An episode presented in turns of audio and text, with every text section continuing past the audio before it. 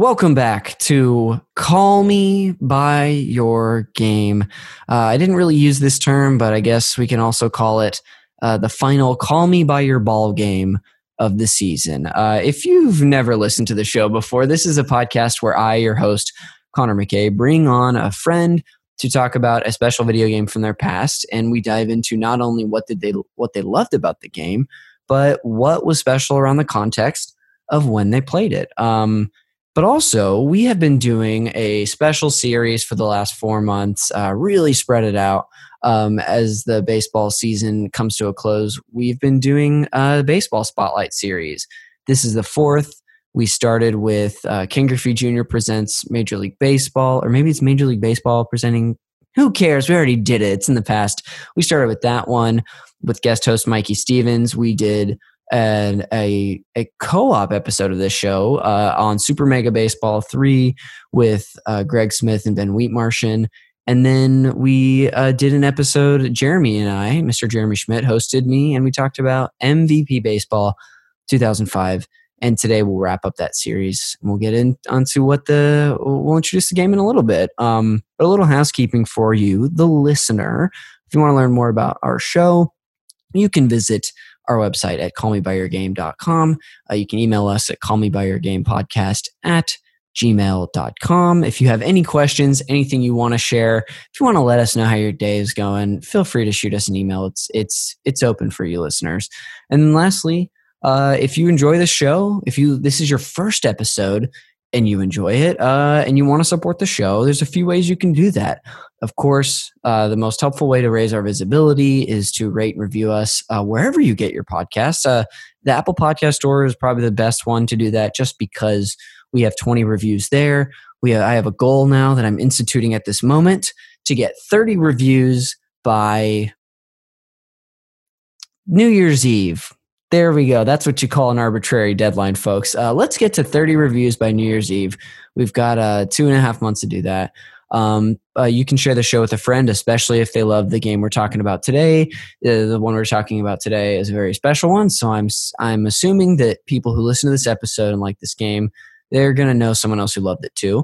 And then lastly is we have a Patreon. Uh, I, of course, have some uh, pre-roll that plays before the show telling you all about the Patreon. But um, all, all I will say now is that if you listen to the show and you like it, we have a ton of bonus content available there that you would probably enjoy. And even if you're not sure if you want to dive right in, we've got previews all over these frickin' feeds for you so that you can check it out. You know, little try before you buy, sitch. Um, but yeah, that's at, uh, we're a part of uh, Super N P C Radio. So of course, we're over at patreon.com slash super NPC Radio. All right, that's it for the housekeeping. We'll go ahead and introduce our two folks. We got two special guests for this episode. That's how big of an episode it is.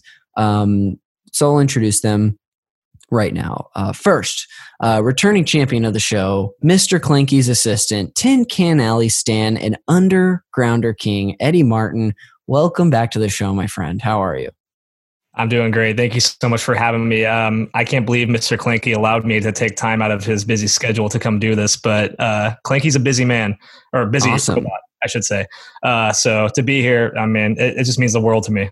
Well, thank you for being here. You know, at first I was sort of thinking that um, it, as you started to say that, I was like, oh, so it's like a Miyagi and Daniel situation. But now, since I hear you're working such late hours, it might be more of a, I don't know, Uh, a, a boss situation of, of which a reference I can't find. Very, it's a very intense internship that I, when I signed up for it, I was just trying to get work experience, but um, you bit off more you can help, my friend. Uh, well, we'll send some help to you. Thank you for being here. We'll we'll talk to you uh, and get to know you a little better soon. But uh, it's good to have you back. Um, Happy to be and here. And then uh, we'll of course introduce first time guest of the show. Long overdue. We'll come back for his own episode at some point, but for now, please welcome to the show uh, someone who is Eskimo Bros with Ronnie Dobbs, is a slow ball slammer and Mighty Wombats player slash coach, Alex Bernard. Welcome to the show, Bernard. Well, I need to have some conversations with Ronnie Dobbs. Uh, thanks for having me here, Ronnie. You're so welcome. You dog. What happened? We we talk all the time, We hang out every day. We're playing ball. We're playing catch. And here you go behind my back. You know what? It's fine. Thanks for having me, Connor. I'm hey. really excited to be here today, buddy. Hey, thank you. Uh, it's a it's, wicked four-seamer.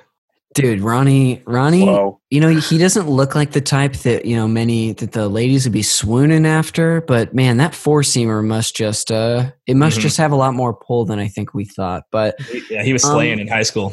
Absolutely. But uh, uh, I was also trying to think, as I, I don't know why Eskimo Bros came to my mind, but I was like, who's the weirdest backyard character or funniest backyard character to be Eskimo Bros with? And I was like, well, Ronnie Dubbs sure uh, is pretty funny for a few reasons. Mm-hmm. Um, but anyway, uh, we're we're gonna get to know you two a little better in a second. But I do want to introduce the game we're talking about today, and as the baseball spotlight part four, the final one of the season, we're gonna talk about one of, if not my favorite game of all time, Backyard Baseball two thousand one. Uh, and we've got a ton to talk about. I'm so excited to hear from you two about uh, what you loved about it and everything else later. But for now, I do want to catch up a little bit because, you know, we don't get a ton, ton of chances to chat. Uh, or um, Well, we get a lot of chances to chat, but not a lot of chances to hang out. So I'm going to treat this as a little hang. Eddie, how have you been? Are you surviving this quarantine? Uh, what's new with you, buddy? How are you doing? Yeah, so surprisingly, personally, in my life, things have been pretty good, uh, which sounds weird to say in, in a year that's been so chaotic for so many people. And yeah. uh, I don't ever want to uh, downplay, you know, the hardships some people are going through because it's it's serious, it's real, and it's mm-hmm. it's affecting people we all know and love. So, yeah. um, but you know, personally, just uh, work and just with my family, I'm getting this.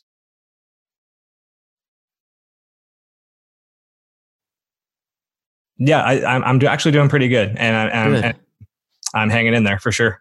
Dude, I love it. Uh, um, and also, I mean, as I said earlier, you're a returning champion, so this isn't your first rodeo. This is your second Little League season. You know, mm-hmm. you know where the snack bar is. You yeah. know how to put on your cleats. Uh, you joined us for a very early episode. I want to say it was like episode five or six, but we talked about yeah. uh, Star Fox on the Nintendo sixty-four, and uh, that was a really fun episode. We actually recorded that in my bedroom uh, when I was home for Thanksgiving at my parents' home, my old bedroom. Mm-hmm. Uh, so thanks for being back here, dude. Um, it's good to see you. Uh, have you been playing anything recently that you've been enjoying? Tetris ninety-nine has been my jam because you are a you can, monster at that game. You can pick it up and, and set it down. I just got my sixth win, my sixth Tetris Maximus yesterday. Uh, twenty Jeez. K Os, my new record. Uh, so I'm excited to hear this later and see how much better I've gotten.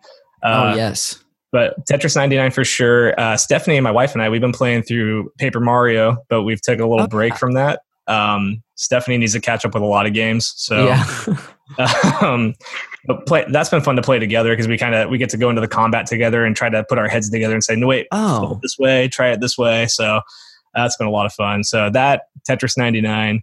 And uh, actually, a really fun board game that we've been playing is called oh. uh, Villainous. It's like this okay. Disney villain board game where you oh, all control right. your own Disney villain. You try to uh, you try to basically ac- accomplish your objective depending on who your villain is. So we've been playing that a lot with, uh, with each other because you can play with two players and it's fun. Okay. So. Sick, dude! I love you. I love that you are throwing a wrench in there or a curveball. Oh, to stay on theme okay. for the episode. Uh, yeah, I'm here for it, okay. fellas. Uh, a curveball by talking about a board game, but that's awesome. They're, yeah. you know, they're games too. Um, well, I'm glad you could come back for this. I had to have you on the show because we'll get into it. This mm-hmm. is one game that we both enjoyed a lot ourselves, but also together. And then uh, Bernard, welcome to the show, my friend. Uh, you I've gotten to chat with less during quarantine, but we have at least kept in touch a little bit, so...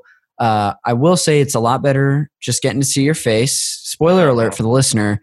He's freaking handsome as heck. Uh, okay. So be imagining, we were talking about this before the show, but like Waluigi, but if he was like just very handsome. That's you. I don't know man. how to respond to that. You don't have to respond. I'll, I'll keep talking. It's okay. Uh, but yeah, thank you so much for coming on the show. Um, how have you been? Are you surviving okay? And are you playing anything that you've had fun with recently? Uh, I'm doing okay. And uh, I just want to say quickly for the listeners uh, at home, every all three of us on this podcast are handsome. Uh, you could say it's a triple play of handsomeness. I love like you it. Could say this is a three-run shot of handsomeness. It's an ode, it's it's strike three handsome, you know? I love it. We're, the, we're, we're each the one of the time. Braves uh, uh, start big three from the nineties. Yeah. Who's that? Chipper, Andrew, uh, and... I was thinking of the pitchers. Uh, so Smoltz, Glavin, and Maddox. Connor, you got Maddox oh, written all over you. Thank you very much. You're definitely Maddox. uh, yeah, how you doing, buddy? And what have you been up to lately? Uh, things are good. I mean, I'm kind of in a similar boat to Eddie. Uh, you know, quarantine has obviously been um, a very difficult time for a lot of people, and like myself included, uh, because, you know, you find that uh, you're you're kind of just alone with yourself all the time.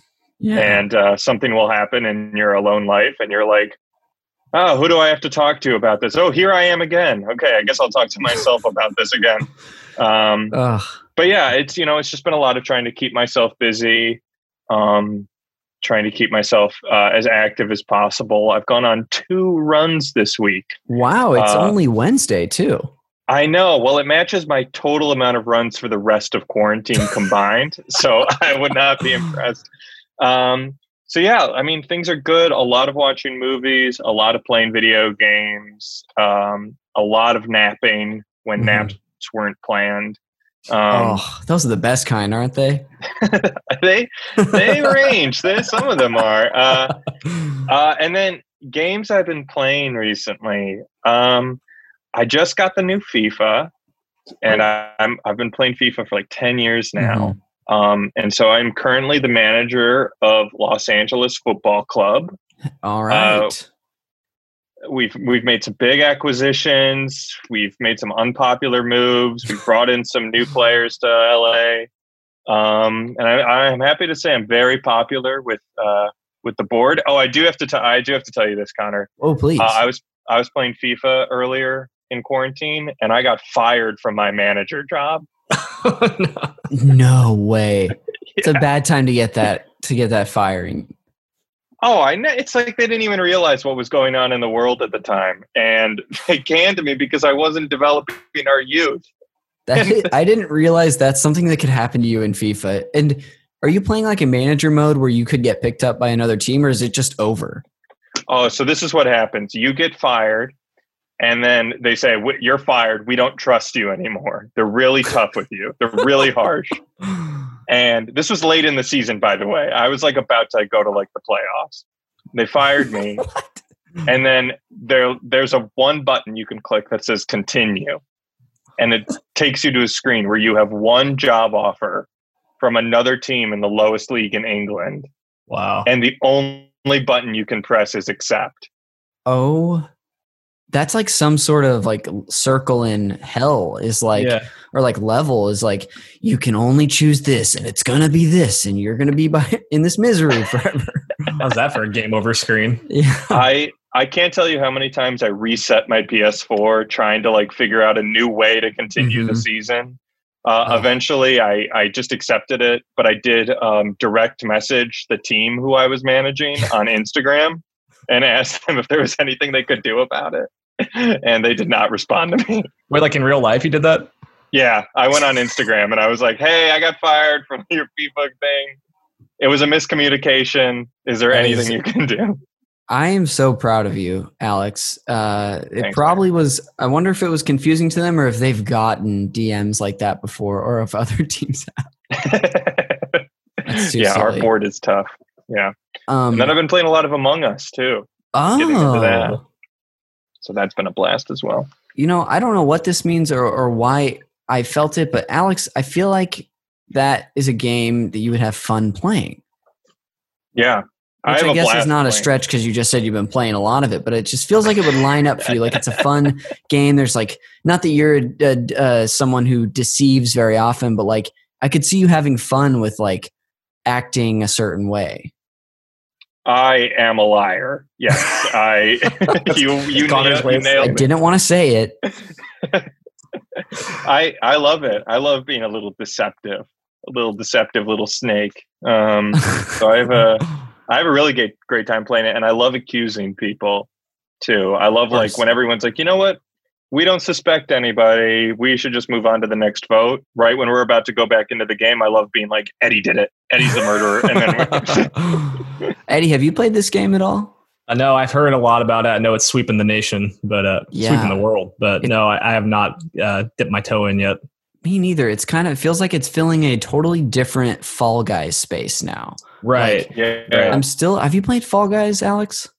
Yes, I have. I thought Dude. I was going to be really into it, and I kind of fell away from it. Okay. I still, you know, I I really like it, and I'm still playing it, but I'm also someone who plays it like twice a week, not all the time. So it, the novelty's still there for me. Um, mm, right. But, right. Uh, but I'm glad to hear you're having fun with Among Us. Uh, I also meant to say, I always like to say how I know my guests on the show. Eddie, you and I have gotten to talk about that before. We grew up in Modesto, California together, uh, mm-hmm. famously. We're best friends, and I refer to you on this show a lot, but I probably refer to you more on Jeremy's show or our Super N P Cs, which is part of our, our Patreon, one of our Patreon exclusive shows. Right. So, uh, so I, just so we're clear to the listener, this is the Eddie who gets referred to. That's uh, me. I do exist. Actually, last time I was on, that's that was one of my jokes was that I told oh, everyone yes. that I actually do, did exist. Like I wasn't an imaginary friend that you had. And yes. uh, you, you made the joke that you would pay me later. And I still think that applies. So Venmo's great. Okay, it is great. And that, and that, that I'm fair to assume this, I should pay you for this one too? Obviously. Okay. Just I just wanted to make sure. Uh, pay him, Connor. Pay him. I, pay the I'll, man.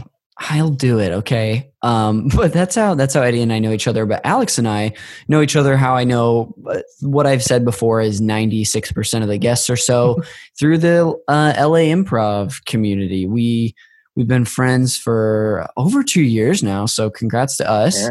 Uh, yeah. We've actually, I've been to baseball games with both of you. Uh, Eddie and I went to a bunch growing up together. Alex and I, two years ago, went to a very fun Dodgers game. Uh, which was probably our, I mean, you know, we, we got to know each other on that spank that we talked about, but I think that Dodgers game was like, all right, we're friends. We're hanging out and doing sports. Yeah. Yeah. That was a, that was a great time. That was a great time. I, I you're making me miss going to those games. Dude, uh, that was fun. The only, the only two I went to each of the last two years, uh, you were there for both of them. Uh, and both just such a good time to just grab some food and chill out. Can you imagine being in a public place like that again? That would be amazing.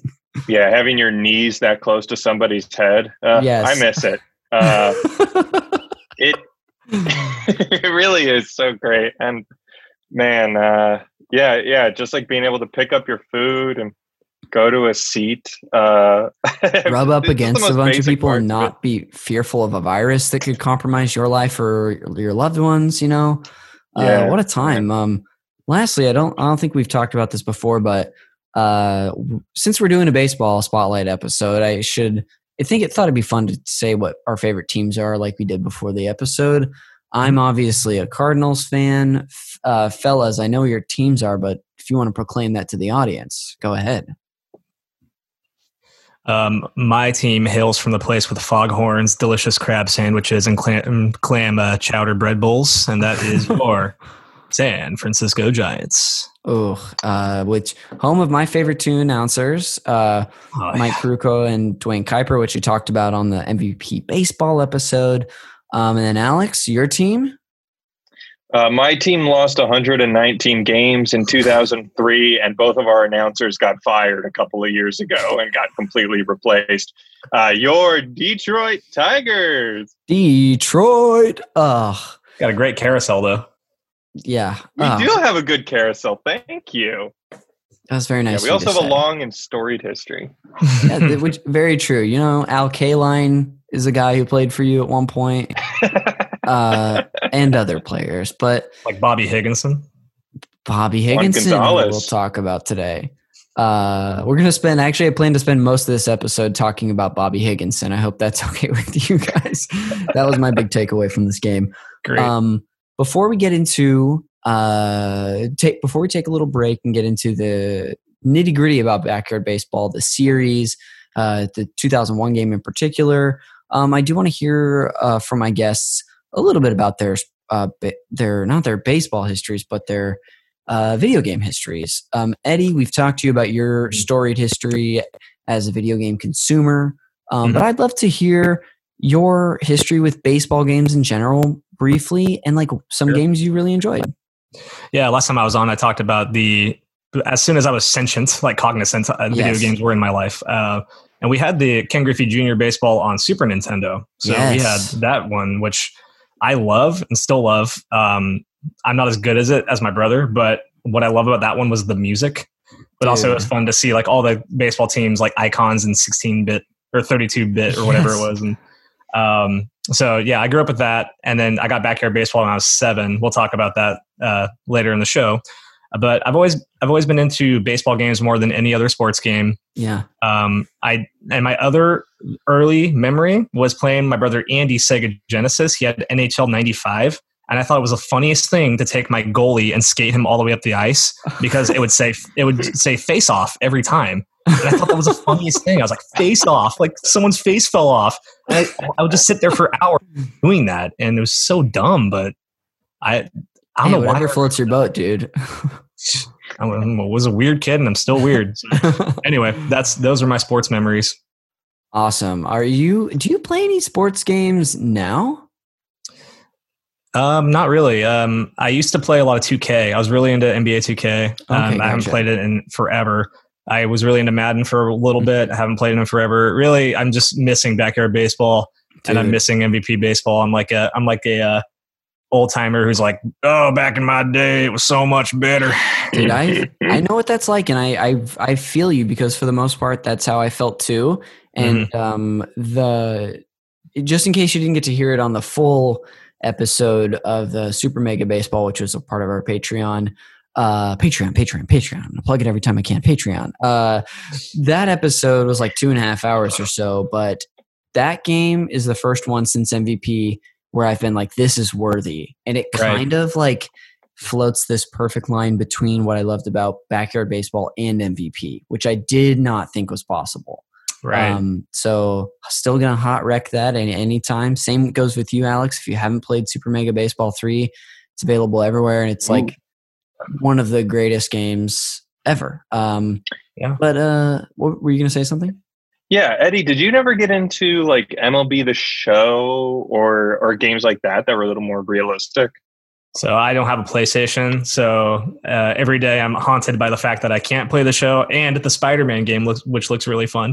Um, but it is. I never really had a PlayStation, so I never got into The Show. And the newer games I just never really picked up. So um, I, I do think that my experience with sports games, at least like when I was into two K and Madden and stuff, that was when I was in college in my early twenties, and I was I had so much time to like invest into it. Yeah. And now yeah. as a thirty-year-old dad to a toddler, I'm like, I don't have time to like do as much. So I like to pick up and play, which Mega Baseball sounds like that's kind of my jam because I could mm-hmm. put it on my Switch and pick up and play whenever. So. Dude, that's what's that's what's great about it. Uh, I will say I've had a significantly better time playing it on the T V than I have handheld. Handheld, I feel like I've had some frame rate issues, but could be different for you if okay. and when you uh, try it out. Um, Pro tip. Uh, Bernard, uh, I would love to hear about anything you want to share about your video game history, uh, including some sports stuff if you want to, you know, just uh, just drip some of that in there for us. Uh, but let's start with just like when you got into video games for the first time or when you remember... If you remember when you were first like taking an interest in video games. Yeah, I think honestly, I, I my first instinct was that I got into video games with Backyard Baseball. Oh. But then I put a little bit more thought into it. And actually, it was the original Super Mario Bros. That I played on the original Nintendo. Dude. Uh, that was my first like foray into video games. We had that. Uh, we had Duck Hunt for the original Nintendo. Mm-hmm. Um, but but that was like my first introduction to knowing that I was always going to be decent, not good or great at video games, because I would get past the the the dark the second level of Super Mario Bros. Just yes. like the le- the le- the level immediately past the most basic famous level, mm-hmm. and then I would get to the sky one, Mm-hmm. And I would say, this is impossible. Nobody's ever gotten past this before. Yes. Yeah. And I would never get past it. Um, so then I, but then, yeah, after that, I got into backyard baseball when Dude. I was around six or seven. Um, and I know we're going to talk a lot more about that um, and about like our experiences with that. Mm-hmm. Um, and then I really, I really badgered my parents for a PlayStation. Okay. Because everyone at my school had either an Xbox or a PlayStation. And I remember thinking at the time, uh, this is, well, this is long overdue that I have a PlayStation. This is long overdue. I'm getting way too old to not have a PlayStation. It's starting to stand out to my friends. I, I'm starting to really stick out at school. You're talking kids about are treating, me. Yeah. Kids are treating me differently. And frankly, teachers are too. And, um, and Uh, I was like, I, I need a PlayStation. And so I finally got one when I was eight years old. And looking back, I was like, maybe I was, maybe I was young. Maybe I was a little young to get that. Um, and yeah, and I think from the get go, I like loved sports video games. Mm-hmm. Um, I loved playing N B A Live. That was a really Dude, early one yeah. for me. I loved, I loved N C double A football. Oh yeah. Um, and I've always been really into Uh, like trying to make sports video games as like true to real life as possible. Okay. As mm-hmm. like realistic to real life and like complete starting a narrative, completing a narrative. Nice. Yeah. Um, when I got M L B The Show, I was really excited about creating a player and starting with him in the Detroit Tigers double A team.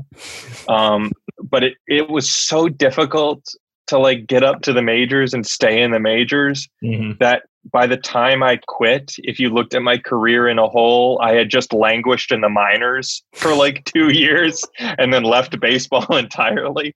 Incredible. Um, so yeah. And, and then I like, I mean, I played so many different games. I ended up getting the Wii at some point, played Wii baseball, um, got so really good. into FIFA. That's become like my big sports game where I've like, mm-hmm.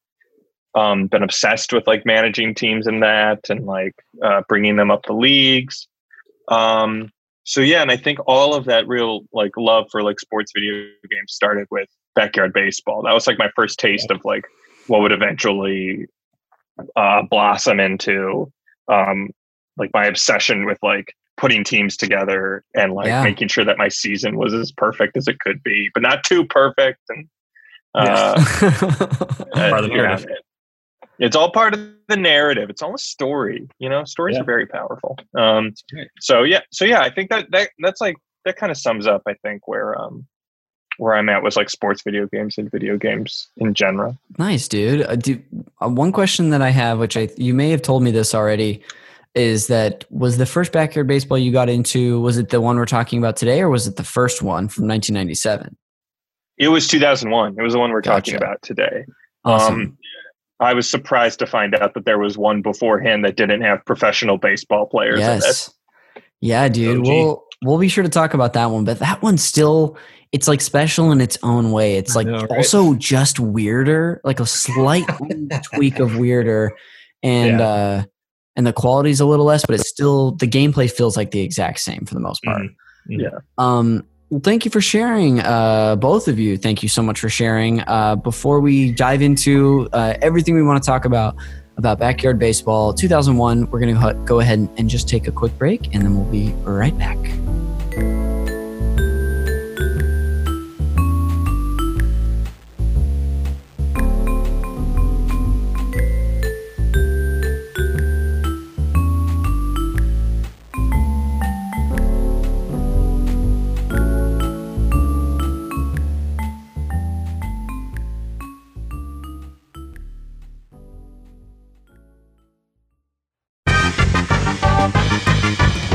Hi there, everyone. This is the host of the Call Me By Your Game podcast, Connor McCabe, and I am thrilled to announce that our show is now a part of the brand spanking new video game podcast network, Super N P C Radio. Uh, and we've launched a Patreon in addition to support our shows. All the shows and content from Super N P C Radio are fully independent, and we finally have a way to not only make new video content, but more podcasts as well, bonus shows, and help pay for our expenses in doing so. We can offer several great tiers, and for five dollars a month, you'll get access to our brand new weekly show, Super N P Cs. At the following ten dollars tier, you'll get even more bonus content, including a monthly group episode of this show called Call Me By Your Game Co-op, where we discuss iconic games, their respective legacies, and their place in history. If this is interesting to you and you like this show, check us out at patreon.com slash supernpcradio and keep on enjoying those games, why don't ya? Welcome back to Call Me By Your Game Baseball Spotlight, number four, the final one. Uh, that's if I ever do a movie that's a fourth in a series, it'll be called number four, the final one. Uh, but uh, of course, Baseball Spotlight, we're talking today about Backyard Baseball two thousand one. I'm joined by Eddie Martin and Alex Bernard, and we're just going to dive into some uh, history and context of this game before we, you know, talk about what it meant to us. Um, so again, fellas, if you uh, want to add anything, want to jump in at any point, want to freaking take over and and make me ashamed of what I'm doing, go for it. Uh, but I'll just uh, kick us off on some like minor history and context. So, as long uh, as you mention Ronnie Dobbs and how he met Alex, I think that's that's important. I promise to at least touch on that before the episode ends. For okay, sure. great, great. Uh, I just talked to Ronnie during the break. You did? No, I talked to him. It's fine. It was a misunderstanding. Oh, it was? No, I mean, we. It's not about clearing the air. You know, like, uh, it's not, I wasn't upset with him. You know, I may have seemed upset earlier in the podcast. I was uh, just surprised, I guess. I, okay. You know, it's just surprising. That's fair. Yeah. Uh, to hear about that. Um, but yes. yeah, I mean, Ronnie. Ronnie's a great guy. Um, and, you know, uh, I'm happy for him. Cool. I'm happy for him. Good for you, Ronnie. So I think what we've learned through context clues is that whoever their Eskimo bros about, Ronnie is currently with that person and Alex is not. So uh, just yeah. so we know where we stand on this, uh, based on what Alex just shared.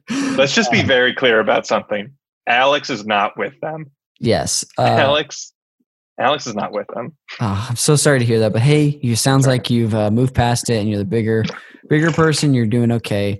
Mm-hmm. Um, but I'll jump right into it for us. So Backyard Baseball two thousand one is a cartoony baseball video game developed by Humongous Sports and produced by Humongous Entertainment and was released on May nineteenth, two thousand for both Windows and Mac. In fact, this, uh, that one disc played on either operating system. Wow. Uh, Yeah, so not not so shabby. Um, it is the second in the Backyard Baseball series and first in the franchise to uh, feature professional baseball players as kids, although I forgot about this, but Backyard Football mm-hmm. was the first Backyard Sports games to ha- game to have pro kids in it because they never had like a – every one of them besides – well, the first two, which were baseball and soccer were the first two games mm-hmm. they made – They each of those first entries don't have pro players, mm-hmm. but for some reason football did, which was awesome. Eddie, I know you played that game. Alex, did you ever play the Backyard Football series? Oh yeah, I played every backyard game, big Dude. time. Rich Gannon was in the, uh, yeah. the Backyard Football series. Steve Young was so fast. Dude, Steve Young. Uh, who else? Was Jerry Rice game. was in that game, I think. Yeah, Rice was way too good, and well, I mean, because he is the best receiver ever. But also, yeah. Brett Favre was in it. Yeah, McNabb, McNair, weren't they both in it? Yeah, they were the later ones, yeah. Yeah, oh, the later ones, okay. Um, but yeah, this so this game was the first one in the baseball series to have uh, pro kids, uh, and there were, of course, in the original game, thirty original backyard kids, uh, both boys and girls with their own backgrounds, personalities, and attributes. They return from the first game to this one, and this one, as far as the pro players went, added uh, thirty-one Uh, which were, just to give you an idea, listener, it was they took thirty pro players from the major leagues and made them into tiny cartoon kid versions of themselves, and mm-hmm. it's just so awesome. Uh, it. it also featured all thirty M L B teams available to select, a creative player mode, an online play mode, improved graphics and U I, and then new music to accompany pro and custom players. Um, the game itself has three modes of actual control. You can do mouse, keyboard, or gamepad, uh, with the mouse being the most common of the three. And my favorite, and like honestly to me, the only way I like to play, did you, either of you do keyboard or gamepad ever?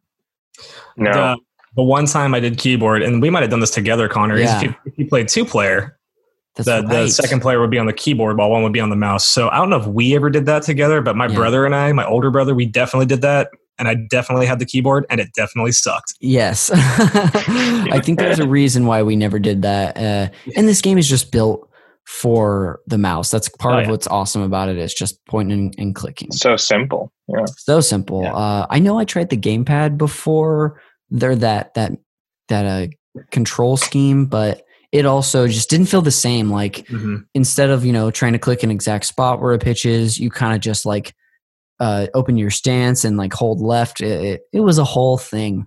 Um, no, the gameplay no. itself, while simple, was grounded enough to produce a fun yet approachable baseball simulation. You click to run, throw, swing, pitch, and everything in between, like we were just saying.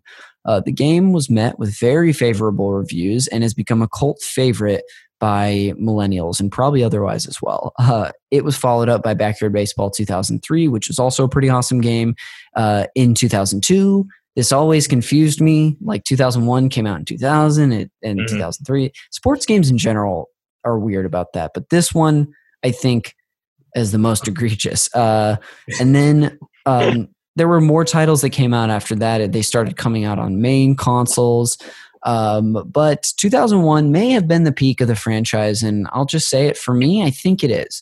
Uh, yeah. The series' yeah. most recent entry was Backyard Sports, colon, Backyard Baseball twenty fifteen. And I just would recommend not looking that up if you don't know about it. Just pretend doesn't it exist. doesn't exist. That doesn't. Uh, it's just like Sandlot two and three. They both don't exist, and totally. that game, whatever game you just said doesn't exist.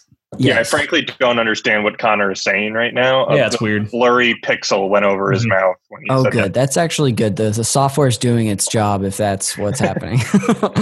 um, cool. So that's all I really had to share about the history and context for this particular game. Um, did either of you have anything you wanted to share or felt was important before we dive into more about just ourselves? I have I have a little uh, a fun little trivia Ooh, for both of you. Maybe you both discovered this if Uh, when you were looking up the game or, and, or re- refreshing your memory. And I'll say, if I have a fun segment at the end where I do a couple like uh, secrets or trivia things. So if this is one, then I'll do a ding, ding, ding sound. So you'll know. Ooh, okay. But Can, please go for it. So there are thirty-one M L B players in the game. Can you name which M L B team had two players in the game? Reds. Yeah. It's the uh, you got it immediately. I was I was gonna say the Mariners, but I was oh, I would be wrong. Yeah, you'd you know, be close. You, you yeah. would be close. The closest wrong is mm-hmm. the Mariners. Yeah. Uh, yeah, that's that was fun. Uh, do you want to tell us about that, Alex? And we we yeah, might as well share that. Yeah, so this it was a Washington-based company. Humongous was oh, uh, really in the weeds. I love it. Here we go, baby. I did my research today. Uh, it was a humongous base. Uh, sorry. Uh, wa- Seattle, Washington-based company. Well, at least Washington. I don't know if they're in Seattle. And um, while they were making two thousand one, Ken Griffey got traded from the Mariners to the Reds of all places. Mm-hmm. And they were so attached to Griffey, they couldn't bear to take him out of the game. Mm-hmm. So they just decided to have him and Barry Larkin as the representatives for the Reds, and had A-Rod as the representative for the Mariners. Dude, two, three hall, well, two Hall of Famers and then one guy who is amazing, but also cheated a ton. Uh, but yeah, it's so nuts. I and I remembered that off the top of my head so quickly, just because on my playthrough I did in like April, I did a full season playthrough of this game. I had both Barry Larkin and Ken Griffey Junior on my team, and nice. They were my two M V Ps. They were truly the best players on my team. So. Yeah, uh, you could not have Griffey in the game. Like you just that would have been a sin to not, not have Griffey in Backyard Baseball. Seriously, like oh yeah, especially in two thousand. Mm-hmm. It seems like it was you know fortunate that they were from Washington, the Seattle area, as Alex said. That this this company and the people who pitched this game, um, but like Griffey seemed his nickname is the Kid. Like he seemed like the like the easiest to make yeah. into a child because he already had just such like youth And he was uh, the most marketable star of, of the late nineties, early two thousands in baseball. Not even close. I mean, bingo. Yeah. And this comes before the home run race too. So you're, you're going through the nineties, like you're going through yeah. the nineties, and you have like Jeter is young, but he's still mm-hmm. getting started. Griffey is absolutely like a stud at this point, and McGwire and Sosa haven't had their moment yet. They so actually, that makes sense. By this time, oh wait, no, they had, they had, they had. Yeah. I'm, I yeah. got confused. But it was right before the next home run race. Mm-hmm. Yeah, this, this does right before come Barry. At, it's true. It comes at such a crazy, like this comes at the time. Also, this game where my baseball fandom went from like a thing that I enjoyed to like a, a disgusting obsession. Uh, it, just this era of baseball to me is so special. It's also, you know, like just you can't. Look mm-hmm. at this era and not think about all the steroid abuse that was going right. on, but it was yeah. also so it was awesome at the t- it was awesome totally. Too. It's just weird to say, but mm-hmm. um, also a quick update is that the Tampa Bay Rays have tied the game. I'm, I've got the I'm watching a baseball game while we're recording this, but the Randy Arozarena, former Cardinals, just had another homer, so his fifth Dude, homer he's on fire. Yeah, we're dating um, dating the episode. Uh, exactly. They're winning for America. Fuck Houston. Yeah, thank you. this is for America. It's fuck Houston. This is an That's the official stance of the pod. Official stance of the podcast. And it will and it will be until those players are no longer playing baseball. They're the biggest jerk franchise. How dare they sign Dusty Baker to be their manager? Such a lovable man. And now they're going to make me root against him. Like it's not fair. Poor Dusty. Love Dusty. I wish he, I wish he wouldn't have signed there just because I don't want to root against him. That was a total P R move. Let's just bring Dusty Baker in because he's lovable. Oh, Connor absolutely. told me if you've Connor told me before the pod that if you've ever been to Houston or know somebody in Houston, he does not want you listening. That's how overreaching I'm going with this uh, anger, folks. I want you to know. Um, but yeah, we'll continue to update the fans. Also, this is the Dodgers are up fifteen to one in the ninth. Oh my god. Um, We'll just do quick check-ins as we go through. Um, but as since we're done with history and context, and Alex, thanks for that piece of trivia. That was awesome. Let's get into it, folks. Uh, we're going to get into like what the you know the meat of this show. So first off, um, Eddie, Eddie, I'll ask you too. But since I know, I'll want to lead off by asking lead off by asking Alex. Uh, when did you nice. do you remember how this game like came into your life? Was it just there one day? Did you and your mom buy it at Costco? Like, did you, a friend have it and you wanted it? Do you remember? I, I, it, it's much closer to all of a sudden it was there one day yeah. and I was playing it. Just kind of how love I happens, was, my friend. Uh, listen, I wouldn't know. Um, God damn it. Um, no, uh, it, it just, I think it just kind of happened one day for me. Um, I was obsessed with baseball growing up, much like you, Connor, mm-hmm. um, much like it sounds like you were too, Eddie, um, where I, all I wanted to do was talk about baseball. All I wanted to do was like play Little League, go in the backyard, uh, and Dude. hit like wiffle balls. You um, perfectly with us. What a oh, like geez. a long lost brother we never had. Uh, this was the uh, Alex we oh, never had, Eddie. Yeah, exactly. Just kidding, Alex. I love you so much. I know you're not listening to this because you're not, you by choice won't listen to anything I'm involved in, but uh, we love you. Anyway, Bernard. um, no, so yeah, I, I think I just got it. I, I mean, I mean, my parents might listen to this and say that, uh, that it was a different story, but I met, I remember it as just getting it one day as a mm-hmm. gift from like my parents, just kind of like handing me this C D ROM and saying, obviously you should have this.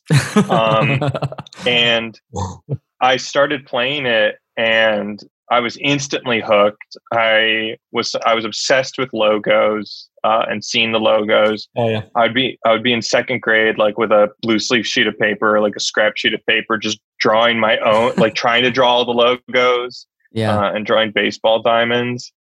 Um, so once like I could like have Mark McGwire on my team and mm-hmm. Sosa um, and like, uh, and Jeter and all of those guys and, and, Kenny Lofton. Um, it it was a total. It was it was a totally um, like it was to, it was totally formative for me, and uh, it just made me love the game even more. It was like the first time I was able to um, deal with, like, what what am I trying to say? Engage with something I loved in an yeah. active, in like an active way that made me feel involved with my heroes. Yeah. Awesome. That's very cool. I, I don't know if I could have put it into those words, but I feel like I, I feel totally similar. Mm. Um, Eddie, how did you, I actually don't know if I know this specifically. Do you know how this game came into your life? Yeah. So I, I was fortunate enough growing up to where we had a family computer. So mm-hmm. my dad would order me a lot of the Humongous Entertainment games before Backyard Baseball. So I had Putt Putt Saves the Zoo. Dude. I had Freddy Fish. I had uh, Fatty Bear. I had, had like Fatty I had all the, I, yeah the Fatty Bear was fire. I had all the hits, and I, there were educational games that were point and click, kind of like Day of the Tentacle, but for kids. Um, mm-hmm. So he got me Backyard Baseball. He knew I liked baseball as a kid. Mm-hmm. Um, And it was the same situation that Alex shared, like playing out outdoors and things like that. Um, but what was cool about it was I learned the rules from Backyard Baseball. This was the one that came out in ninety-seven. So I was seven at the time, six mm-hmm. or seven. And learning the um, all the intricacies of baseball, like how a stolen base works, how how a uh, you know balls and strikes, everything, everything from that was in this game, the structure. Mm-hmm. So a funny story my dad loved sharing about me was I was seven playing T-ball. And there were two guys on base with one out, first and second.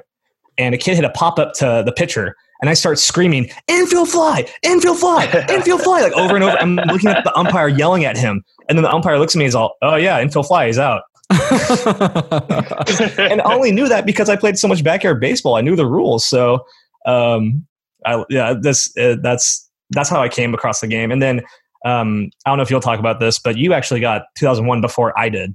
I did. Um, I didn't know that. Yeah, because I oh, remember pretty you knew cool I had guy over here. I know. That was like you beat me to the punch there. And uh, you would play. We would play ninety the ninety-seven one. Um, mm-hmm. Me and you. So you knew about it. And then uh, I don't know if you asked for it or what, but you got two thousand one. I remember you came over to my house like the weekend you got it, and you were like, we were playing wiffle ball in the backyard, and you were like, my team has like Derek Jeter leading off, and I got like, Larkin. Like you were like going through your whole lineup. And, uh, I was. I, I don't remember if I was like jealous because I definitely wanted it, and yeah. I got I guess I got it shortly after. But that's backyard baseball meant a lot to me. Um, the same thing for all the reasons Alex had on. There's like the narratives, but it really became your game, you know. Like, and you were at, at control to how you wanted it to play out, and it was totally. And it was endless hours of entertainment and fun. So awesome. Uh, I don't remember. I think that I only experienced the other Humongous games through you. Like if I were at your house, I think there was probably a time where I was like, ooh, can we try this? And I think you probably would have been like, you can, but like, do you, do, are you sure? Uh, just because we would probably outage those like Pajama Sam Fish. and, and Putt Putt Freddy Fish a little bit.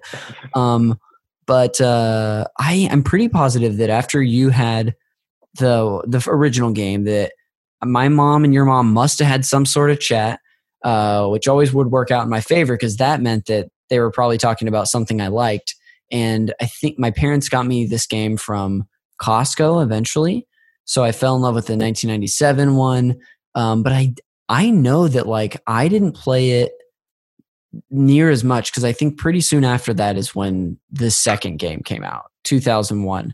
And I also think that I don't think that this was something that I necessarily knew was coming out or was even with my mom when she got it, but I'm pretty positive that she saw it at Costco and got it for me because I have this weird, vivid memory of getting picked up from my friend Tyler Seymour's house, who lived in my neighborhood, but like blocks away. And I remember getting picked up and then I'm that. The case was there. The case with Cal Ripken Junior on the cover. And who's playing catcher in that? Is it Stephanie Morgan? Stephanie Morgan. Dude, she's on the cover of one of these ones for ninety-seven, but there, it seems that there's like two covers. Um, but yeah, I got this cover with Ripken. Of course, those cool, those big boxes that they used to sell because these were P C yeah. games. You could, they had a flap on the front, so you could open the flap and then read more about the game. Um, Thankfully, it was the shortest drive home ever. It was probably tr- truly two minutes, like a few blocks away. Um, but yeah, that's how I got this game. Uh, and then, of course, like the two of you spent so much time just pouring hours and hours into it. Um, yeah. I guess the first thing I want to sort of ask you to is, is that uh, also I have plenty of like topics that I've written out to of things to discuss, but when you think about this game, and maybe I'll ask you first, uh, Alex, uh, is there anything that like, like what sticks out to you the most, or what do you remember about like what drew you in first when you started playing it, if you do? Um, that's such, that's such a tough question. Um, I, I think what I remember for what I remember first and what really drew me in was, uh, the M L B players in it. Yeah. Um, I was, and, and how accessible it felt, and how um, much like you two, I, it felt like a game that was made specifically for me. Yeah. um, I was spending a lot of my time like at that age, or maybe not that a lot of my time, but I would occasionally spend time at the Boys and Girls Club mm-hmm. and out by like their like uh, baseball diamond that was like yeah. all like dirt and like really like dusty yeah. and I would just like bring baseball cards there and talk to the other kids about them. And so we were already like, um, we were already like creating this like, like Sandlot-esque, like, uh, like thing around us where we were, we were just like creating like legends in our minds yes. for, about like different players. Um, and I think so then specifically once I got to play the game and I was like, got to be like, okay, McGuire's going to bat third, and Sosa's batting cleanup, and uh, Jeter's going to go in the five spot, and uh, and then once I could actually like start playing out a season and like be able to hit home runs with people and see their average and see like their stats, um, like much like Eddie, it just kind of like taught me like what baseball was and like how to like yeah. keep track of it and how to like keep up with it, and also I got that sweet taste of winning. Oh, and I, I realized how competitive I was and how I just wanted, I was just like, how I just wanted to uh, crush uh, Ronnie Dobbs. Um, Specifically? Yeah, you know, we're good now, we're good now, we're good now. Cool, um, cool, cool, cool, cool. But like, just like getting to play games and play competition and like mm-hmm. getting to play with like people I loved and being like, Mark McGwire is a Tiger now uh, was... uh, was a huge part of it. And the gameplay was so simple. It was so simple. Yeah. Um, we need a thirty for thirty on uh, your, your beef with Ronnie Dobbs here. They really should. Oh, I'm going to need that. Um, Eddie, was there, is there anything that like sticks out to you? Sort of the same question to Alex yeah. about the game in that way? Yeah. So my history, I, I played a lot of the first one. So going mm. to this game was like, it was on steroids. Like the, all the first thing I did was look at Barry Bonds because I was so excited to have Barry Bonds yeah. in the game. Um, cause he was my favorite player when I was a kid. But the, um, the other thing was like all of a sudden the stats like went crazy. Like it used to be for like a, the highest level of four in each oh, stat. Yeah, the attributes. And also it was ten. Yeah. The attribute. Yeah. And I was like, okay, this is, this is kind of overwhelming. And, Um, I didn't know all the players. Like I, I honestly, I remember you were talking I, that weekend you, when you were talking about Derek Jeter. I was like, I don't know who that is. Yeah. Which is funny because he was super popular at the time, but my context was just the Giants. Like I, I yes. knew everybody on the Giants, like J T Snow and Bonds, but I didn't know any of the other guys. I knew Griffey, but um, so that, that was it was just overwhelming to see so many new characters that I had to figure out. Um, but those are the things that really stood out. Was like, okay. Um, Like they look different. They look beefed up. Mm-hmm. Um, the stats are, cr- the attributes are crazy. And uh, there's Barry Bonds, and he's got a cool earring. Yes, he like did have an life. earring in that game. That yeah. was, yeah. you know, what a while we're design choice. It's a perfect design choice. When when we're talking about these little kids, like it's easy to be like, oh yeah, they made every player a little cartoon version of themselves, and that's it. Like I feel like most of the most, if not all of these little mini pros are done so well, and while mm-hmm. they're also simple in the backyard baseball st- the art style, they do each have, most of them that I, at least the ones I know very well, have a good flair to the personality. Like Barry Bonds ha- is like pretty averagely sized but has an earring. uh Ken Griffey Junior has his hat backwards, and uh like Mark McGwire is enormous and has red hair. Like But there are characters that I don't know very well. Like, like I look at Juan Gonzalez and I'm like, I don't, that could just be a generic thing they did. but that's just because I didn't know him as well. Well, I was I was reading yeah. something about it, and they said then they when they were trying to like make all these pro players into kids, they were like, well, let's just find something distinguishable about them mm-hmm. and make that their thing. Like Randy Johnson is going to have his long hair and he's going to have his long legs. Yes. Um, and then they said when they got to like Sean Green, they were like, I don't know. He's like Sean Green. He's a regular guy. Uh, the Hebrew Hammer. What's uh, that? He was the Hebrew Hammer. He was Jewish. Or he is I Jewish. I, I'm not sure they incorporated that into the uh, character design. But right. yeah, it's like it sounds like they hit a couple of the a couple problems when they got to like guys like him and Juan Gonzalez, Marty that Cordova. Yeah, Marty Cordova. I couldn't tell you anything about, but yeah, most of them are just fantastic. Do you uh, have any? Do either of you have any of those that like stick out in your mind, like the design of the characters you like? For example, I'm kind of looking through them now, and one that was just fun was uh, like. is Larry Walker. Like he's supposed to be Canadian. He's got a little Canadian accent. And then yeah. he's got his, since he had longer hair at the time, his hair almost goes down to his shoulders. I love that. Same kind of thing with Giambi. He's got his like mullet hair. Um, mm-hmm. But was there any for you two? Um, Nomar Garciaparra had his pre-bat ritual. And oh, that always yeah. stood out to me. Like, he actually like would take time out of the game to like make him do his whole thing. Um, And there's a really random, like those minuscule details, like Randy Johnson's player bio says he listens to Rush albums. Mm-hmm. And I was like, oh, maybe Randy Johnson likes Rush. Like I learned yeah. something about him. Like so it's just yeah. random stuff like that. I bet if you uh, look at their player bios, you could see the ones that got more attention than others if you really wanted to. Um, did any, besides Bobby Higginson, of course, Bernard, any of the pro players that uh, you just like their like design? Yeah, I, I, I mean, I liked like Pudge's design. I like oh, yeah. that he was like kind of like crouched and his hat backwards. I'm mm-hmm. look at it right now as well. And I mean, I like the obvious ones. I liked Randy Johnson, mm-hmm. um, and I loved uh, McGwire. Oh yeah. Um, this is when I learned about a lot of their nicknames too, like Big Mac. God, it'd be so yeah. funny if I was like, I love Sean Green's design. Um, uh, yeah, basically uh, a creative player. Yeah. yeah, I think those those were the two big. He really is a creative player. Um, if you didn't, if you couldn't change anything about him, um, yeah, those were the big ones. Kind of like the basic ones: Pudge, Randy. Yeah. They're great though. Um, Eddie, you and you both were kind of talking about this, how they even made them appear to at, like move and play like the players did. Like mm-hmm. I want to say, like you were talking about Nomar's routine. Even some of their batting stances seem yeah. like they did a really good job of taking them from, you know, obviously from a pro to a kid and then making that work in this space. Like I think of, uh, I think of Jeter, and Jeter always had that sort of high stance where he like mm-hmm. waggled the bat up top yeah. and he just keeps swinging the bat around like this in the mm-hmm. game.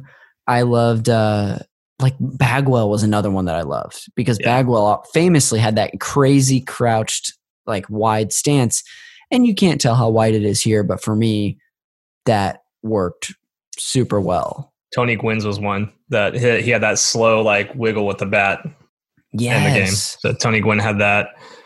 That was a good one. It's too bad they couldn't have Craig Counsell in the game because that would be a really funny animation. Oh, that man. would be really funny. Um, I feel like uh, there are there are definitely so there's different different ways that I played the game.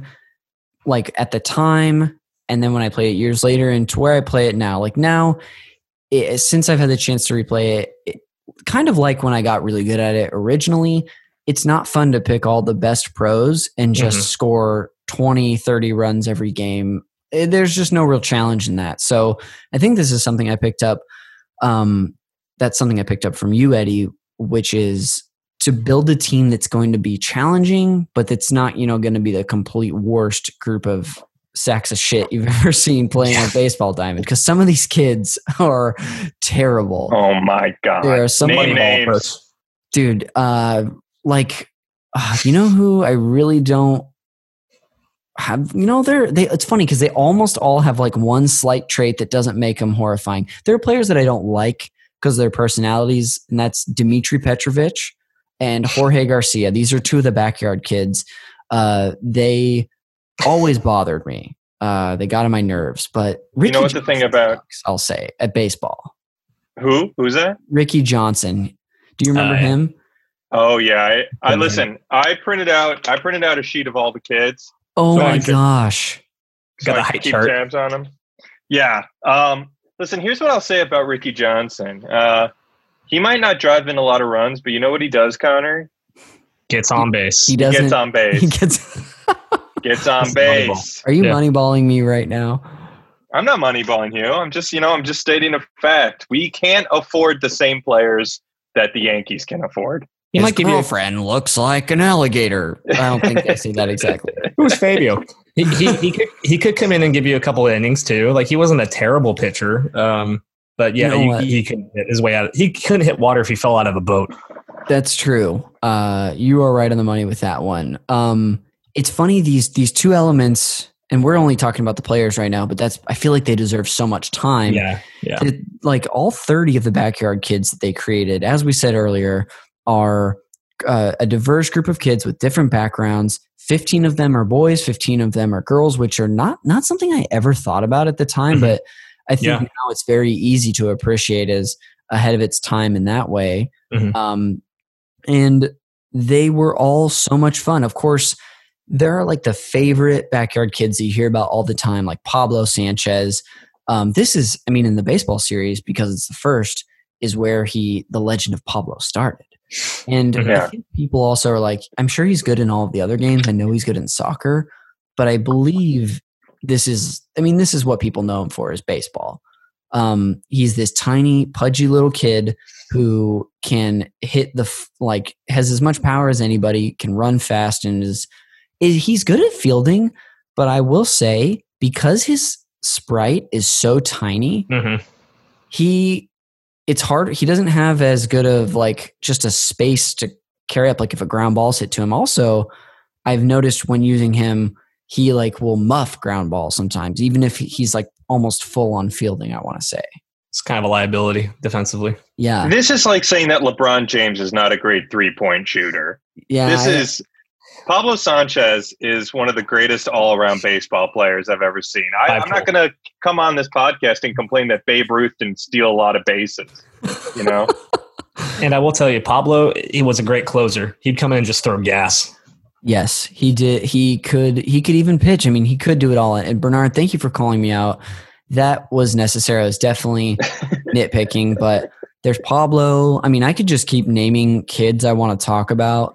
Um, There, were, which I'm, I'm, I'll definitely open it up for us all to share about any of the kids we love. Uh, but I wanted to say that I feel like I played this game so much and got to know it so well that I knew specifically how certain kids would act or like would perform in different scenarios. And I don't mean like, you know, we there was plenty of really cool like cheats and stuff, or cheats that you could do, or like configurations with your roster that could benefit you. Um, like if you put the Weber twins on the same team, both of their stats go way up because they're the sisters playing together. I, I wasn't referring to that as much, which we can talk about that too, because it's a really cool element of the game. I more mean like now when I'm playing, I know like it's almost instinctual. Like I know how Pete Wheeler is going to react to this fly ball hit to him. Like, and depending on like the arc of the ball, if it's a line drive, I know that Angela Del Vecchio on like half of her throws, the ball's going to like basically go behind her, mm-hmm. uh, like in the infield. I, it's just, also, yeah, go for it. She's Angela Del Vecchio, Tony Del Vecchio. These names are unbelievable. Oh, Angela no. Del Vecchio is an all-time amazing it is. name. And absolutely, all, I mean, so many of these are. It, you're totally right. There's yeah, yeah Dante Robinson, uh, Ahmed Khan. Ahmed. Uh, That's incredible. Billie Jean Blackwood. Billie Jean Blackwood. Marky Dubois. Marky Dubois. Wow. Uh, so, I mean, just so many of these kids are just, their names well, are Connor, yeah. I think I think that's just the mark of a good manager. Like, you, you love the kids so well that, you know, you know exactly their tendencies. So a good manager knows which buttons to press. So, hey, thank you very much. I like to think that uh, I do a good job out there. on the field where I wear the same uniform as my players. Um, but uh, yeah, there's, I just feel like I spent so many hours with this game that there's yeah. like nuances that I wouldn't have expected that come up. And I think part of that is due to, like I said, I played this for so many hours. But the other thing is this game as a baseball game holds up so well. The simulation, and when I say that, I mean like the actual baseball being performed, is so good. And like balls, which this is something Super Mega Baseball three does really well. Like balls that you see hit react in ways that you would expect them to if they were real. Mm-hmm. Do you did you two like? Uh, was that something that you two noticed about this game? Like how it was just actually a good freaking baseball game. Yeah. Like, yeah. Yeah. Go ahead, Alex. Me? Okay. Yeah. Uh, the physics, physics obviously yeah. were, were great. And uh, I think overall it just feels good. Like it, mm-hmm. it doesn't feel clunky or glitchy. Uh, it has its moments like any old game, but totally. it doesn't, it doesn't, it always, it still feels good to this day to like point and click and, Uh, it's smooth, which is interesting. So, yeah. Yeah, go go for it, Alex. Yeah, I, just what Eddie said, like the physics of the game feel like really satisfying and really mm-hmm. true. I mean, I we talked about it earlier, but I, I would play the show and I always kind of was unsatisfied with the way that the ball traveled in the show and the mm-hmm. way that it kind of just like, even just the way it dropped into the outfield. I was like, yeah. this doesn't really look like what a baseball looks like on television or when you play in the game. It looks mm-hmm. really small. And uh, Backyard Baseball would just be like from everything from like the home runs to just like the pop-ups and the variation on plays uh, was yes. really impressive and, and really, um, really nice to watch, especially if, when you were a kid. Totally. I think yeah. that is why it, It stood the test of time and why we pumped so many hours into it. Because I think if that didn't work, if it wasn't a, actually a good, fun game to play, then like all this personality would be for naught almost. Mm-hmm. Yeah. Um, I was just thinking as you were saying that, Alex, like seeing, uh, I, cause I totally agree. I've never been able to get hooked on the show. I've, I've tried it throughout the years. I bought it last year when Bryce Harper was on the cover and just like, didn't, I mean, I played like a bunch of games, but like, it's not, for, it's just not for me.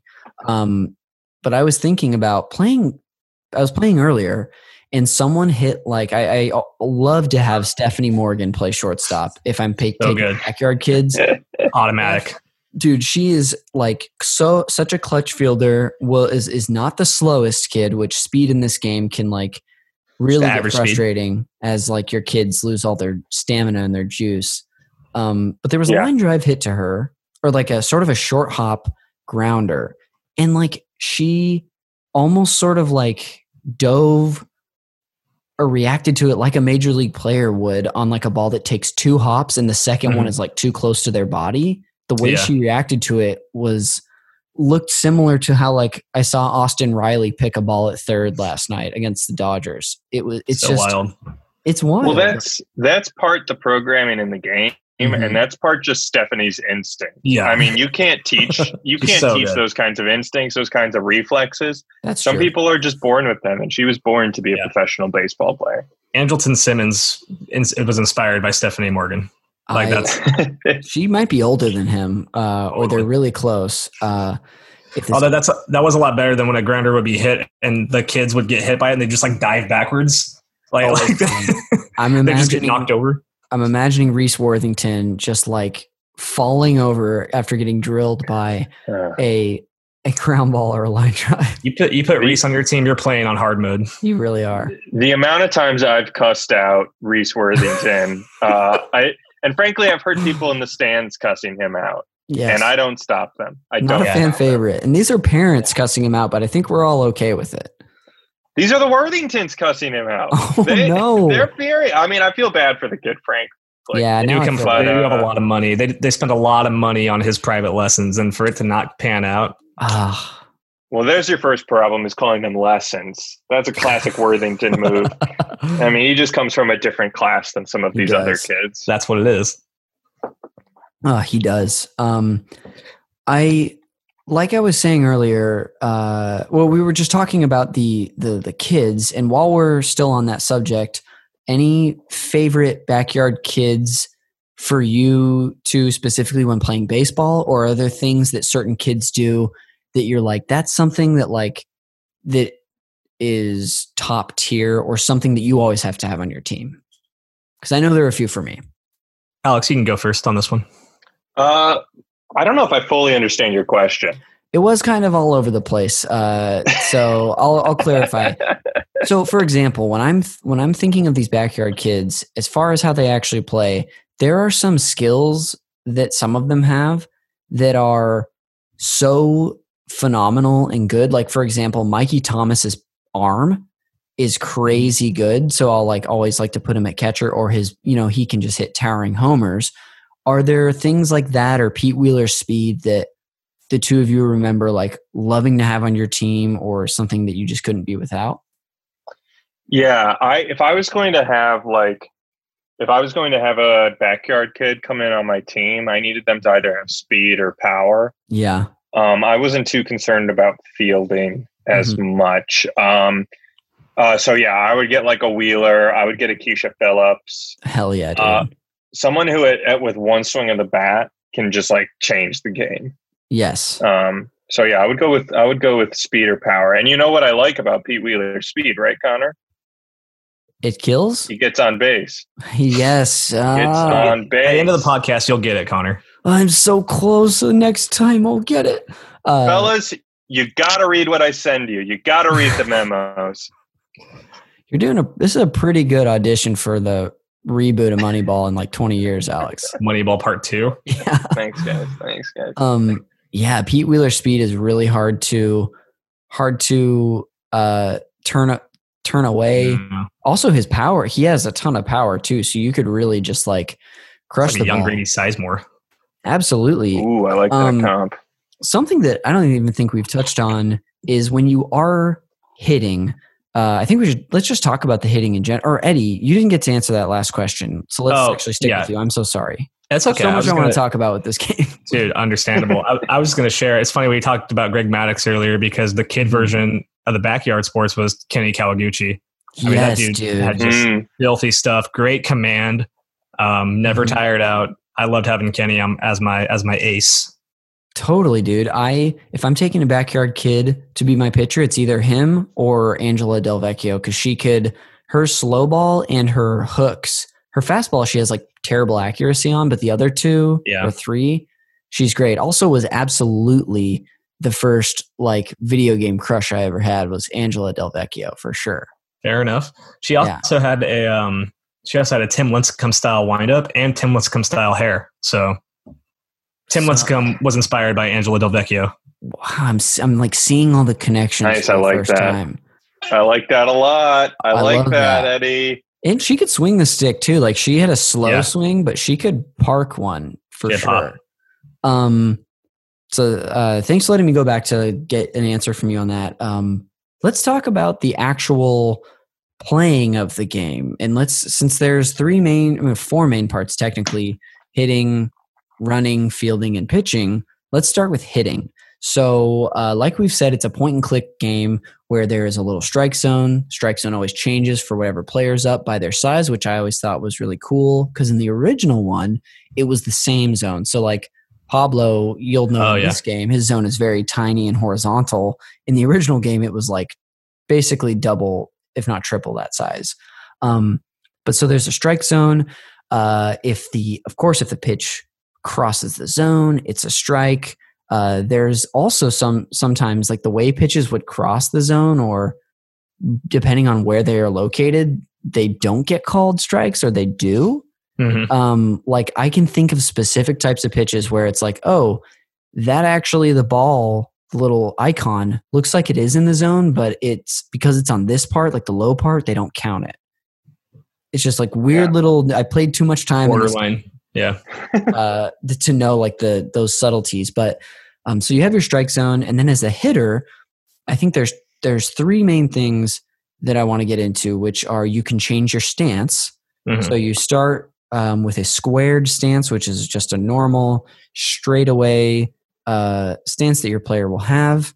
Um, you can also have open. So you click this little icon that's below the plate to open. So if you're a righty, it's to your left. If it's your, if you're a lefty, it's to your right. Their stance will change. The animation will change, which is pretty fun.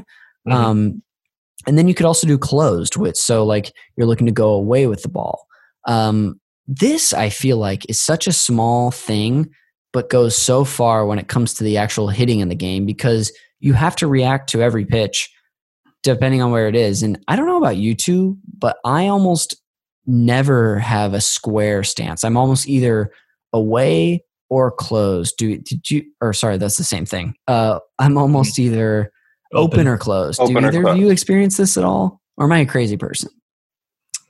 Uh, the more experience I became with the game as I grew older, that became the thing. So when I was younger, I would always do open stance. Mm-hmm. I, thought it, I thought it was best. Yeah. And then, uh, then as I learned, you can adjust to where the pitch is going. That's when I would, you know, I would start with my cursor on the stance button. Yes. And then I would move up to the strike zone to hit the ball. Totally. What about you, Alex? Anything? About yeah. That? As yeah, as the pitch is coming in, you can adjust to it, mm-hmm. uh, which is which is like, it's not just like guessing where the pitch is going to be mm-hmm. at the beginning. You can actually get a sense of where the pitch is going and adjust. Yes. I always thought that was such an amazing and and certainly in hindsight such an incredible feature that they added, because that's what hitting is. Yes. That's yeah. what hitting is like. It is as the pitch is coming in, deciding what you're going to do with it, mm-hmm. deciding where you can get the most power, where you can uh, where you can find some space in the field. Um, so yeah, I think I, much like Eddie, was like, I'm going to go open on all of these. Mm-hmm. And uh, uh, much like uh, how I was in Backyard Baseball, that's how I tried to hit in real life. uh, and I had a lot of soft ground balls to shortstop. Uh, yep, as you yeah. do. Uh, it's that's so funny. I think not only like do you sort of, it seems like you can, if you spend enough time with the game, you'll make that natural adjustment to using all fields as you do in real baseball, which again, is just the mark of a good baseball game, is when it feels like you're actually playing in some ways. Um, but I noticed like, yeah, if you just stay open and there's like a, like a right hook, if you're a righty that goes, crosses the outside half of the plate, you might not actually be able to hit it if you're mm-hmm. too far away. Um, right. So what I do now, and I think like what you were saying, Eddie, is I will either do one of two things now with that. I will start my cursor on it and just be ready to adjust to whatever it is. Or I will say, you know what? I'm going to look for this pitch outside. And if it's not in this spot, then I'm just not going to swing, and I'll start closed and I'll leave yeah. it there. Um, mm-hmm. You know, a veteran move for sure. That's what I would do with Mikey Thomas, A K A Daniel Vogelbach. Dude, freaking towering homers from that kid. Scary. See, I don't, I don't let, I don't like giving away that first pitch strike. Okay. I don't like that. I'm a sabermetrics guy. I was a sabermetrics guy when I was seven years old. I, know. I sure, listen, I tried to work the pitcher. I tried to get that pitch count up. Sometimes I would send somebody up there. I tell Dimitri, I would say, foul a couple off here, take mm-hmm. a couple.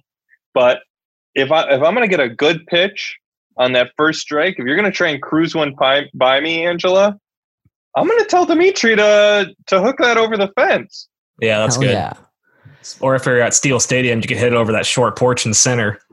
You know, that's... Oh, yeah. Dude, I always felt, though, when I tried to do that, that I struggled with it. Yeah, it was, it was an art. It's yeah, I played... Uh, Alex, were you able to get the game up? No, I wasn't. Dude. I don't think it works on my new Mac. I'm so I had sorry trouble to too. That. That's oh, my no. Mac, yeah. I ended up watching a lot of videos of people playing to okay. refresh my memory. Yeah. Gotcha. I'm glad you at least got to do that. Good. Um, One interesting yeah. thing about pitching was there's no hit by pitch. Uh, you can't when, by, about hitting is that you couldn't you couldn't get hit by the pitch in this game. It would just be a ball if it like hit your player. That's right. I never I guess I hadn't thought about that in a while. Do you think I think this my speculation would be that they did that because they didn't want to have kids getting hit, but it is part of the game, so you'd have to, that's a lot of animation, animation for every unique unique character, like all sixty-one yeah. of them. Yeah, it's um, also it's also weird. There was no sign stealing in the game. You know, there's no opportunity for like messages to be sent to like a device on somebody's chest or somebody from second base to like communicate what pitch is about to be thrown. They did have a a bang of the trash cannon, though. I believe. I believe you can do that if you if you if you play as the Astros at uh, Tin Can Alley. Oh, nice. Oh, yeah. yeah. Very nice. Um, Fuck Houston. Fuck. Yeah, they can uh, never win a baseball game again, as far as I'm concerned. Um, I uh, while we're on the hitting, of course, that's the that's the stance. You've got your own strike zone, um, but then depending on. Well, not depending on who you are, every player has the option of choosing between four default swing types, which is also an interesting wrinkle to the game. You have, before power-ups, you have bunt, uh, which is exactly what it sounds like. You can bunt, which there's a total art to bunting in this game, I feel like. There's grounder, yeah. which I did not use until I would play with more challenging teams when I would have to manufacture more runs. Uh, there's line drive, which is probably the standard for most players. And then there's power, which I felt like if I was using with a player that didn't have power, uh, was highly more likely to fail. Um, do you two have any takeaways from these like pa- these different swings and how you'd use them? The only thing that sucked was that Barry Bonds was a power hitter, but in this game, you were recommended to use line drives because he had no power somehow. So yes, and he's like use line drives and Barry. That was one of the, that's one interesting thing about this game is like we've said, they have, they have their different attributes. In, in this one, they only have batting, running, pitching, and fielding, mm-hmm. which uh, batting is confusing because some of these players have like ten or nine on batting, but they're, they might just be a contact hitter like Ichiro in the second game or the next game, or, or if they're Ahmed Khan, they can hit homers. It's, there's mm-hmm. no, you kind of have to learn that as you play with these characters, which is so weird. Um, but yeah, any other, that was one funny thing from it. Anything or that you had to take away from that, Alex? Did you use power all the time? What did you do? I, I tried to use power as much as I could because I liked hitting home runs, but like, just like you were saying, like at some point you realize you just can't do that yeah. and it's a waste. And, um, mm-hmm. yeah. And, and I mean, what you end up realizing is what's so important about baseball is getting people on base. Mm-hmm. And uh, so you get, like when you get somebody like Jeter up, you get somebody like Lofton up. I mean, Lofton, you can bunt mm-hmm. or, or even like go for a ground ball and try to get him on base. He's so fast, but like um, somebody like uh, the same thing with like someone like Wheeler, but like you get Jeter up, you, you just want to like get him on base any way you can. And like, anything else is just Wheeler also had the best bunt animation. He would start scratching his head. He would like look away, start scratching his head, and he would just hold the bat over the plate with his other hand. Yes, he like faces the the yeah. I guess your perspective, and then yeah. and then puts out his the bat with one arm. That's so funny. Uh, yeah, bunting was awesome. I would always use it with those really fast players, especially lefties. I mean, mm-hmm. I know that in this game, there's probably. I wonder if there's a difference like in real baseball, like how lefties technically are like a step closer or so to first. Like yeah. I always felt like that gave me an advantage with like Kenny Lofton, but I don't know if it actually did in the game itself. Yeah. Yeah. I'm not sure.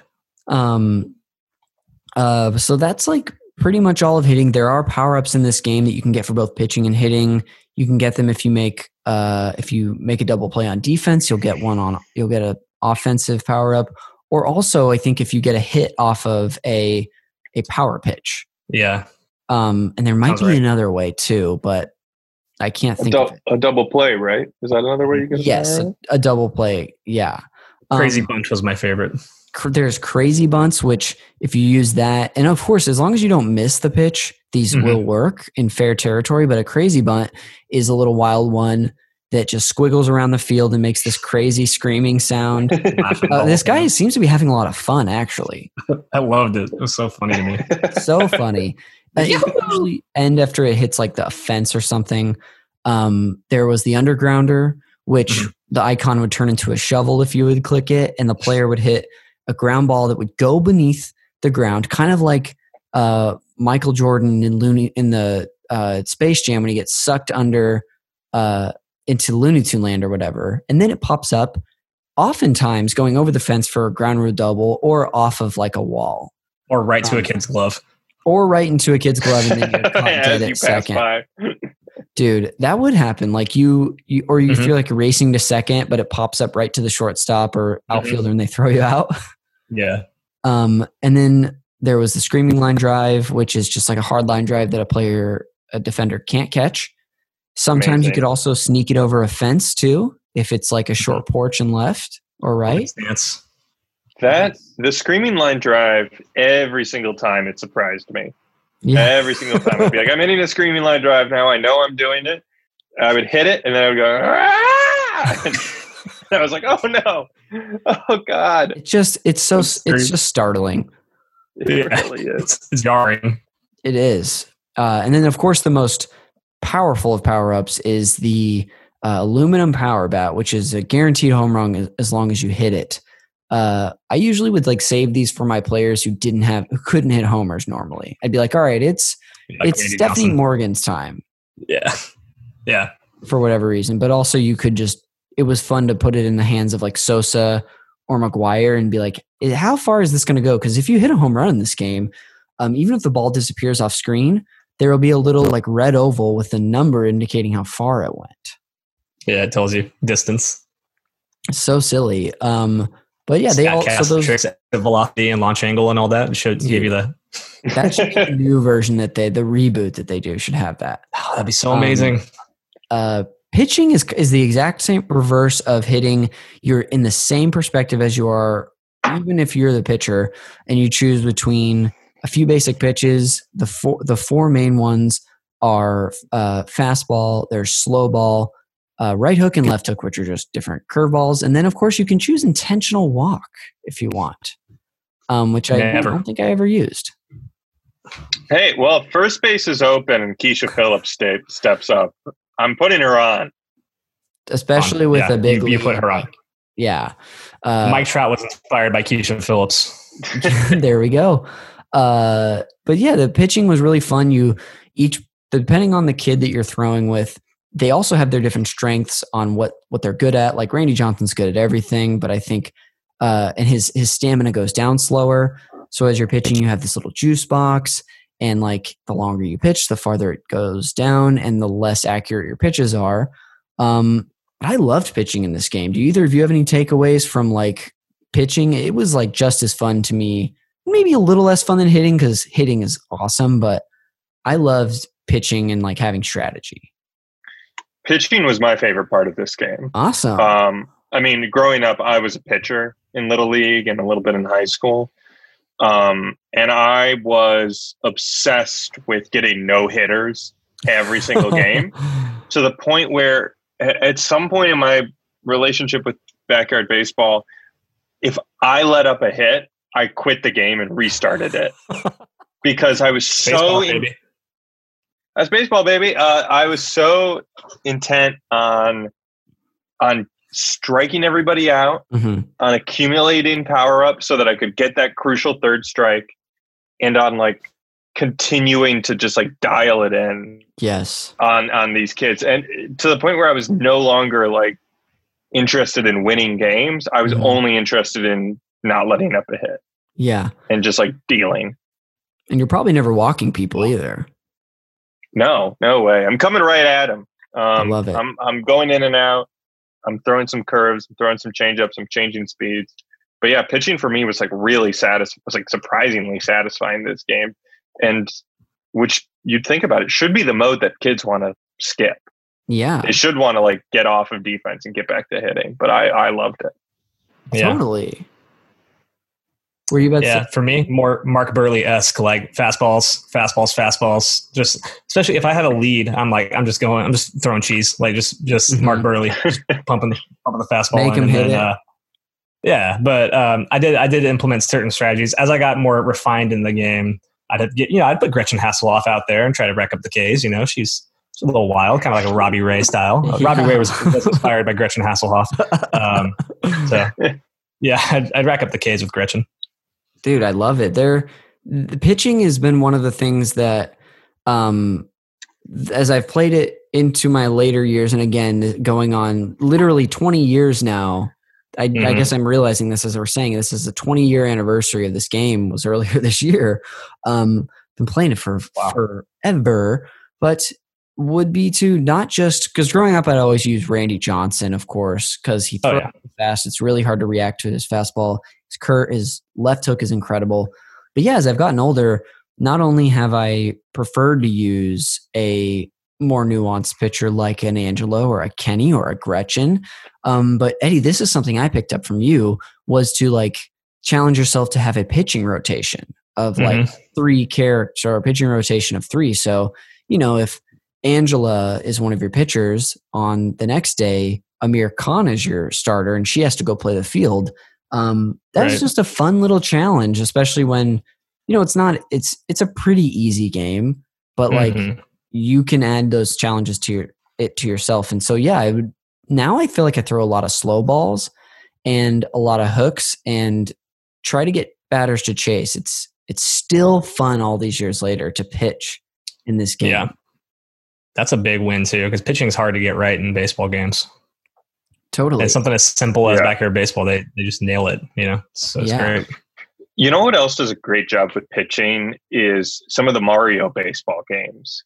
Oh, yeah. Mm-hmm. I love the pitching in those games. Um, yeah, super simple. I, and I find it endlessly frustrating in games like M L B The Show. Yeah. But in like Mario, it's like, I'm like, you're like locked in, you're worrying about what pitches you can throw. You know, you have different options. Like you have your strikeout pitch. Um, mm-hmm.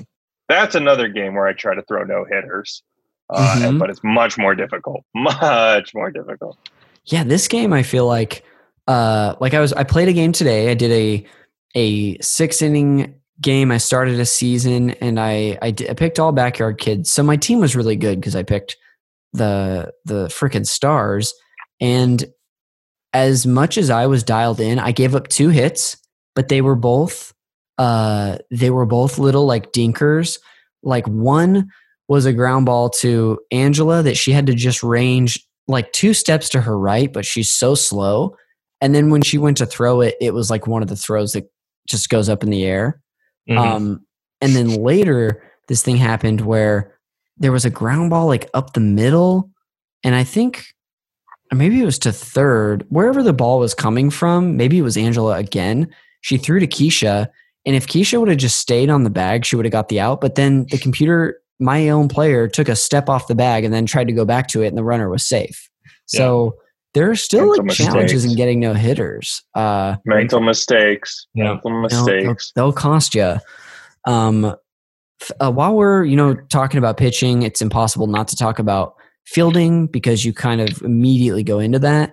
And fielding also, this is like maybe my favorite game to do fielding in. Uh, was there any any takeaways or anything you guys really like about playing the field in this game? I mean, I think just like most baseball video games, that even even the best ones, fielding can be like anywhere from like really satisfying to the worst part of the game. Yes. You're just like, I'm under the ball, and yeah. they didn't, they didn't mm-hmm. stick out their glove. Um, I mean, it, I thought it was fine. The trick with fielding is the one, one of the glitches in this game, glitches or shortcuts, I guess, or cheats, is if you let somebody get on, you could just start throwing the ball around and they would take off. Yes. And you could kind of fifty-fifty whether or not you were going to get them out at the next bag. Yes. You would just be like, all right, I'm throwing the ball to third, try to take second. Like, yes. And they, and they might, and you might get them, or they might have a double out of it. Mm-hmm. We would do the I same thing. Oh, yeah. I think you probably taught me that. And it was risky, like, because they mm-hmm. wouldn't just like leave first if you threw it somewhere else. It would be like, okay, I got to throw it far to like right field. And sometimes you'd have to drop the ball, so you could throw it to like your fielder and then have them turn around last second.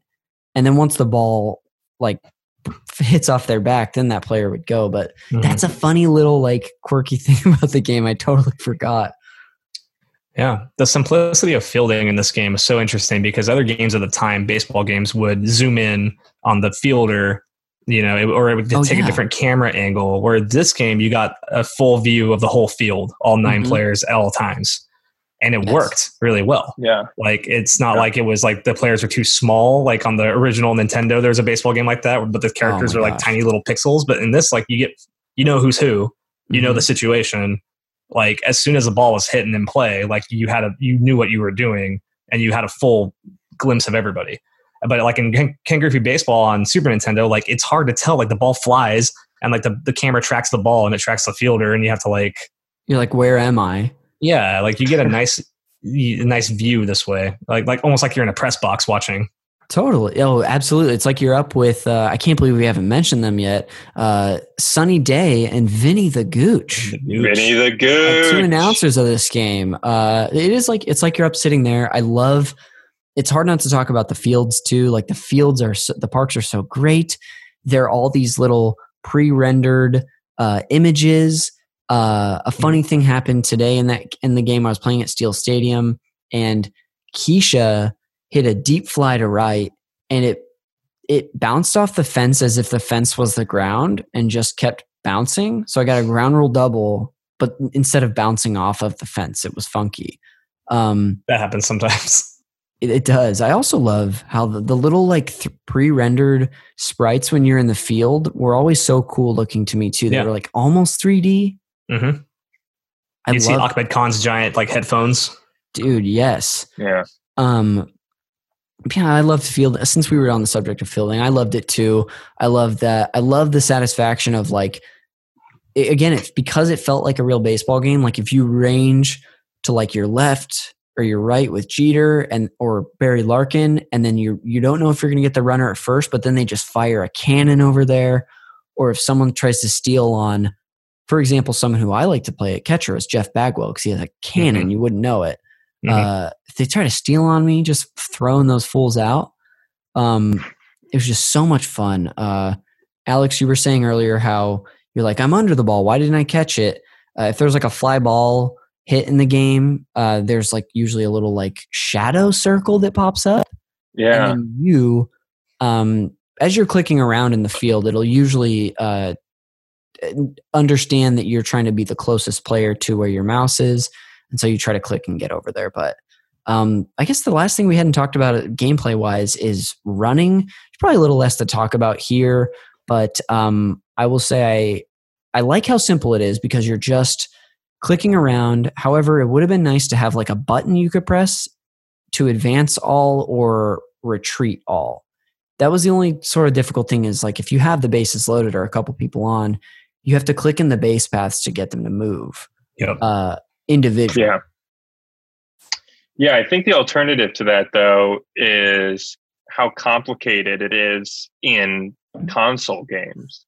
Yes. Because in console games, you are constantly, until you, you really get the hang of it and play way too many games, you're sending base runners at each other constantly. Mm-hmm. Uh, and you're like retreating all, or like you're you're switching both of their directions, and then they're coming at each other, and they're going away from each other, and it's like this should not happen. Like there should be some kind of mm-hmm. like default for mm-hmm. what these guys are doing. Um, so I mean, I err more towards the side of simplicity, uh, but I mean, I hear you. It's like if a ball's in the gap, I want I want to send everybody immediately. Mm-hmm. I don't want there to be any pausing. Yeah, and and while I make that. That uh, I, I let that be known, the thing I could have liked about the base running, it's still pretty easy because like if you click once within the base paths, the runner will start going. Um, yeah. Did you, any speed demons here? Anything you two would do when you would run? Would you try to trick the fielders ever, getting pickles? Oh yeah. Yeah, I would do that a lot. Um, you also, if you tap like really fast, like do a bunch of clicks, you can uh, yes. speed your guy up a little bit or girl. Um, but Uh, that also expended more juice, so you had to be careful if you needed that player to pitch or something, or even play the field. Salute. You're right, though. Yeah, because if you, especially if it's your so pitch, sorry, so no, sorry. Hey, you're totally fine. Uh, yeah, especially with your pitcher, you don't want to gas them, so you might just run into an out. Um, mm-hmm. And they get so slow if they lose their juice, like even a little bit of their yeah. juice. They're like yeah. like turtles out there running it around, teaches which you, it teaches you to be conservative with it. It really does. Didn't teach me. Didn't teach me. Get on base. We get to get to the fifth inning, and I'm like, why is he running so slow? Why is she running so slow? I'm like clicking. I'm better. I'm like, I better click faster. I would sometimes, like, if I had a pitcher that didn't need to use the juice power up, I would switch someone in, use the juice power up, and switch them out just so that, like, Ooh. Kenny Lofton's not you know, slow as molasses anymore because I used them too much. That's a pro tip right there. That is a pro. I got pro tips for days on this on this game, as I'm sure many people who spent time with, like we did with it, do.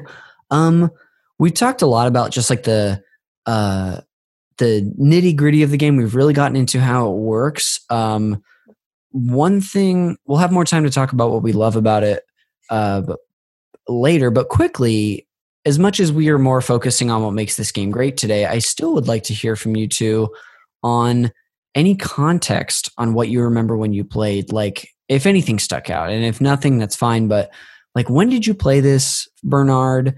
Uh, do you remember, was it in like some computer room at your house? Was it at your grandparents'? Do you remember like doing this for a summer? Any details you might have, I'd love to hear about it. I remember playing it in our, we had like an office uh, that we had a computer set up in. And it was our family computer. And so you kind of had to like claim time on it or like grab it when uh, when either of my parents weren't doing work on it. Mm-hmm. And I would go in there, I would climb into that chair and, um, you know, never just, just, just, what's that? Just and never leave. leave. Yeah. And just go at it. Um, and I think it was like a major... It was like a major after-school game for me, a major Saturday game, like a get up early on Saturday and go play backyard baseball. Sounds like the best day ever. Hmm. Yeah, well, that was back when like I could still like get out of bed and like be ex- like be like, oh, like I'll go do something now. Mm-hmm. Um, and so I think that was like generally like how I would how I would play it, like in the office, like carving out little moments. I love it. Did you have any friends who played this game? Oh, yeah. Oh, yeah. Uh, this was like big, um, big for my friend group. I had my friend Joey Hoster. Joey. Um, he, who knows? He might be, he might listen to this. Um, he and I had like an interesting history with baseball because um, we were, we were friends. So this was two thousand one. We must have been in like second grade mm-hmm. at the time. Yeah, we were in second grade. And the Diamondbacks were playing the Yankees in the World Series. Dude. And we hated the Yankees. We hated, couldn't stand the Yankees. Um, and they had game seven, Mariano Rivera, and uh, ultimate closer, has a one-run lead, bottom of the ninth in the World Series, and blows it uh, to a Luis Gonzalez walk-off blooper over Jeter's head. Never forget. And the Diamondbacks win the World that. Series. Oh. What's that? I will never forget that. It was amazing. It's it's incredible. And I came in the next day um, to second grade, and Joey and I just like locked eyes with each other, and we didn't say anything, and we just ran into each other and hugged. Oh, that's uh, so sweet. We were so thrilled the fucking Yankees lost. Yeah. uh, so he and I would would play backyard baseball and and talk about it and talk lineups and um, and all that good stuff. Uh, yeah. Dude, that's fantastic. Cool. Uh, well, thank you for sharing. But and uh, Eddie, what about you? I'm sure we'll, ours will sort of tie into each other as we share. But yeah, go for it, buddy. I played this game everywhere. um, it was on our family computer. I uh, put it on my brother's computer, like because you could install it, and then once you installed it, you didn't really need the disc anymore. You could just play the game, which was a hidden pro tip about this game. Love it. Yeah. yeah. Um, And uh, I got my first laptop when I was pretty young because my dad had an extra, like he had this old one from work, and he gifted gifted it to me. It was like an I B M, wasn't it? It was this old I B M ThinkPad. Jeez, and it, dude. Um, and it all really all I did on it was play backyard baseball. That was about it. Yes. And um, it, it didn't have internet or anything. Like, and I had I think it had Word on it, and I'd write stories. But it was basically Word and backyard baseball. And um, I, so my mom was a computer lab teacher, so I would take it to the computer labs. I would put it on the computer lab computers, play it there. I played this game everywhere. Like anywhere I could play it, I played it. Dude, I I love it. And I remember that too. I remember that that ThinkPad would come on like trips and stuff. And like that's how you could play backyard baseball in the car. I mean, complete game stuff. Changer, dude. Mm-hmm. If you were on some long family drive, which of course as like a child, an hour seems like three. Uh, yeah. The Nintendo Switch, the Nintendo Switch was inspired by my I B M ThinkPad from nineteen ninety-eight. Yes, it was. I don't want to hear anyone dispute that. It's very true. Um, I very similar to Eddie. I played this uh, on my and Alex. I played this on my family computer, and then uh, as I would uh, get computers growing up, I would uh, put it on those as well. Recently, um, I found, and I'll definitely leave a link in the show notes for this. I got to remember to do this. Is through a wonderful program called ScumVM, I've been able to play this on uh, on my Mac. I know it's a lot easier to do on P C. These two fellows have unfortunately had trouble with it, but I'll leave a little link to a like a guide that should walk you through it, and hopefully the listener, you can play this game again. So that's how I play it now. Um, on it's a lot easier, I'll tell you, to use a mouse than it is a track, like a, not a trackpad, but a little. Is that what that's called? A trackpad? Yeah. A little thing that's so. on a laptop, a little pad where you touchpad. Touchpad. Touchpad. That's what I'm thinking of. I think trackpad's like a specific Apple product. Um, I B M ThinkPad. Yes, uh, but the mouse obviously way easier to use than just the little touchpad. But yeah, I'd play it on those computers. Like I remember uh, just pouring so many hours into this game, especially two thousand one. And I loved. I pumped hours into oh three too, but oh one is where it's really special to me. Mm-hmm. Um, and I remember, of course, playing at your house. I'm sure we like you would come over and I would play it, and vice versa. Uh, but also, one thing I do remember, Eddie specifically, is we were so into. Alex kind of talked about this earlier. So into everything baseball that we would also just like go outside and make up our own teams and play wiffle ball. We would yeah. like simulate yeah. full seasons of games. Mm-hmm. Excuse me. Keep stats. And keep our own stats. And like, if we didn't see each other for like a weekend or two, we'd be like, oh, how's it going in your season, dude? What's going on? It's like, well, you know, uh, Nick Cash is in a slump. Uh, so, uh, so Ryan has been playing in his place, and, but I hit another homer or something like that. And we had like a perfect setup. I love that setup at my old place. Yeah, yeah. Before they put the fence up across the street. Alex, mm-hmm. I'm telling you, this was like as dream of a wiffle ball field that goes through a street as you could ever have. Like at my driveway, we would set up like, and we'd use chalk too. Yeah. We would set up uh, a plate, and then the pitching, like you'd pitch from the st- the beginning of the street. But they also like, uh, we would just hit these balls. And once we got a little older, we were, you know, and getting stronger, that fence in that goes into their backyard, which is pretty far away, was like a tantalizing spot to hit a homer, mm-hmm. which we did. Um, so I just, all that to say is like, I remember playing a lot of, uh, having a lot of fun with you outside. At once we were like tired of the game, which is rare, we'd go outside and play, and then probably go back and play more. Mm-hmm. Um, and one summer in particular, I want to shout out, uh, is I think I was, it must've been the summer that I was, that I got this game, because I would spend almost every day, if I could, playing this game on the computer, watching The Sandlot, and then, Eddie, you probably came and played with me a few times. I would go and play baseball down the street at the elementary school with my friends. We had our own Sandlot this this one summer. Yeah, we didn't we didn't play with real baseballs. We played with a tennis ball tennis and this ball, really yeah. good Ken Griffey Junior wiffle bat I had that looked like a real bat until you touched it and it was plastic. But I just have so many great memories of spending so much time just with this game, but baseball in general. It was like mm-hmm. kind of like all all feeding into the same like love for the game. Uh, that also the movies were like The Sandlot, Rookie, Rookie of the Year, The Rookie. I liked uh, that yeah. Dennis Quaid movie, Little Big League, Little Big Angels League. in the Outfield. Angels in the Outfield, and all these like, and even I never was a big Bad News Bears kid. I missed the boat on that, which I'm sure is shameful. I know that's like an old timer for some, but these kids' baseball movies that were just perfect. So mm-hmm. um, that's like kind of my context from it. We've been going for almost two hours here, so I'm sorry to have held you two on here for so long. Um, but if you have no some more time, problem. I got some stuff I want to wrap up with. Um, but if you got to go, let me know. But it seems well, like we're doing do okay. Uh, let's do it. Last thing that I want to discuss before we move on to some fun, um, some fun segments to close the show, uh, some game show style stuff. Uh, any big takeaways about this game that you two have, or any any idea you want to wrap up or share before we do those things? touched on it earlier, Connor, when you mentioned just the uh, diversity and the the just the the in, in the in the cast. I mean, mm-hmm. stuff you don't really you didn't really think about as a kid, um, but really, it's like it really was helpful. I mean, even as a, like an eight year old to to really see diversity on display, and like in, in a way that was positive. You know, like yeah. there wasn't, and uh, yeah, yeah, I think that had a big impact on me because I I mean, my friend group was mostly white. You know, mm-hmm. and so I thought that, like, looking back on that, I was like, wow, I think that, I think I somehow appreciated like people more through that.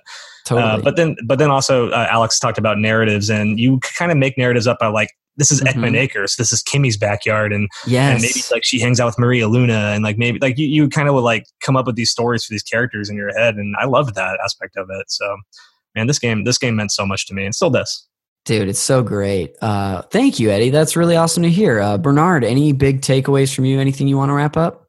Yeah, that was well put. Um, I absolutely agree with what Eddie said about it. But I guess one of my big takeaways from this game that we haven't talked a ton about, um, that we've, but we kind of touched on, is just the presentation of it. Oh, yeah. And the attention to detail. Mm-hmm. Uh, not just like with the characters and their personalities and with the uh, pro players that got added to their design, but right down to the fields and the announcers, um, to have like a female announcer do play by play, and then to have like this Howard Cosell like color commentator who's like, whose last name is the Gooch. The Gooch, like the way that Backyard Baseball, like it's just it's just um, a crash course in like myth building for kids. You know, yes. the same way that The Sandlot is. Um, just like the way to like create like these indelible characters that even years later, when uh, you've forgotten a lot about the game, you hear the name, like you hear Ahmed Khan, you hear Pete Wheeler, Keisha Phillips, like Stephanie Morgan, Kenny Kawaguchi, and it just it, it, something snaps in your head, and you're like, oh yeah, I remember, and I remember this field, and I remember mm-hmm. this field, and I remember the aluminum bat and the crazy bunt.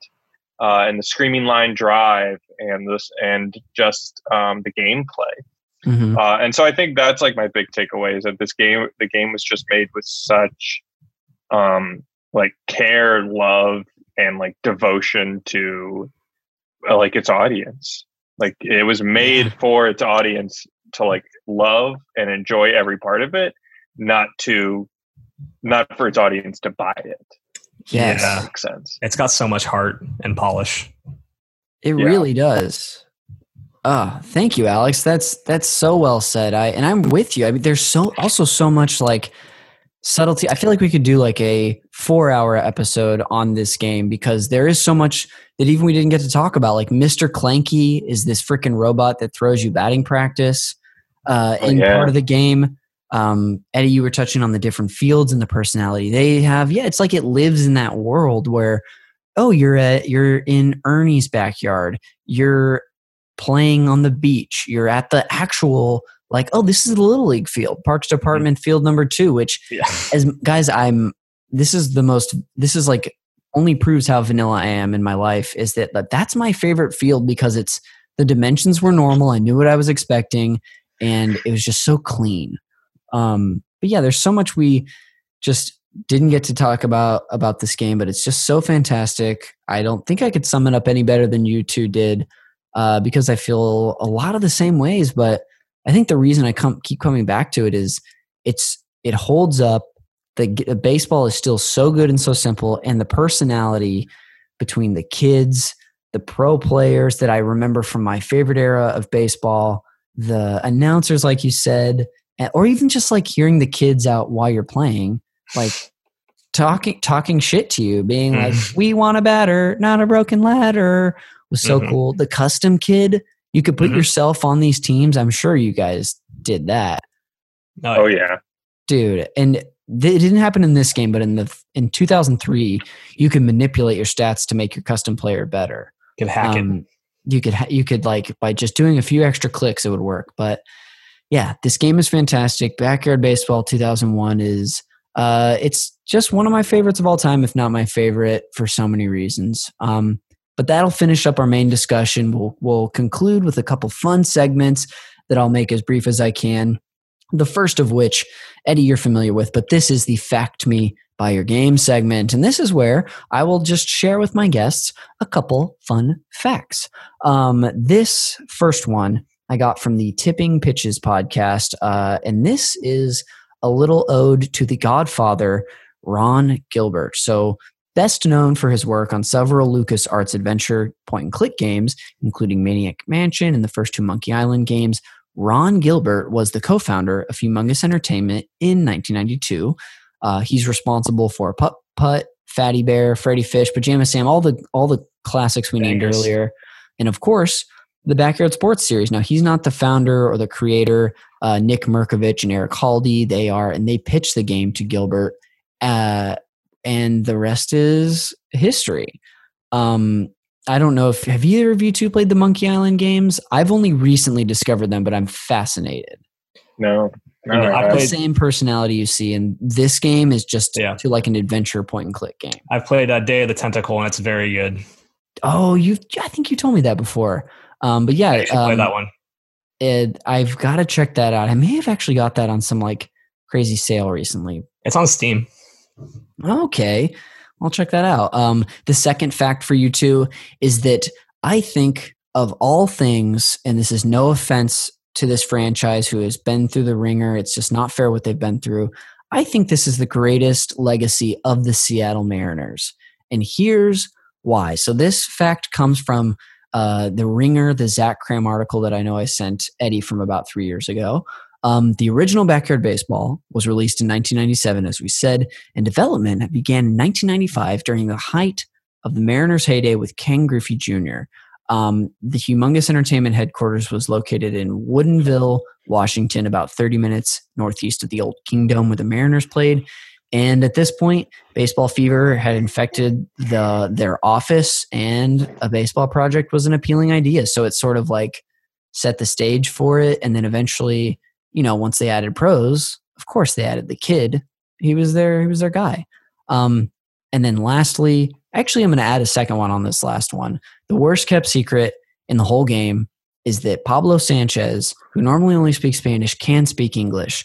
Uh, of course, if you hold shift and click his player card, he'll reveal that he speaks English and that he learned Spanish in school, uh, which is very funny. And lastly, I wanted to say that Sunny Day uh, is voice acted by Jen Taylor, who's one of the biggest voice actors in all video games.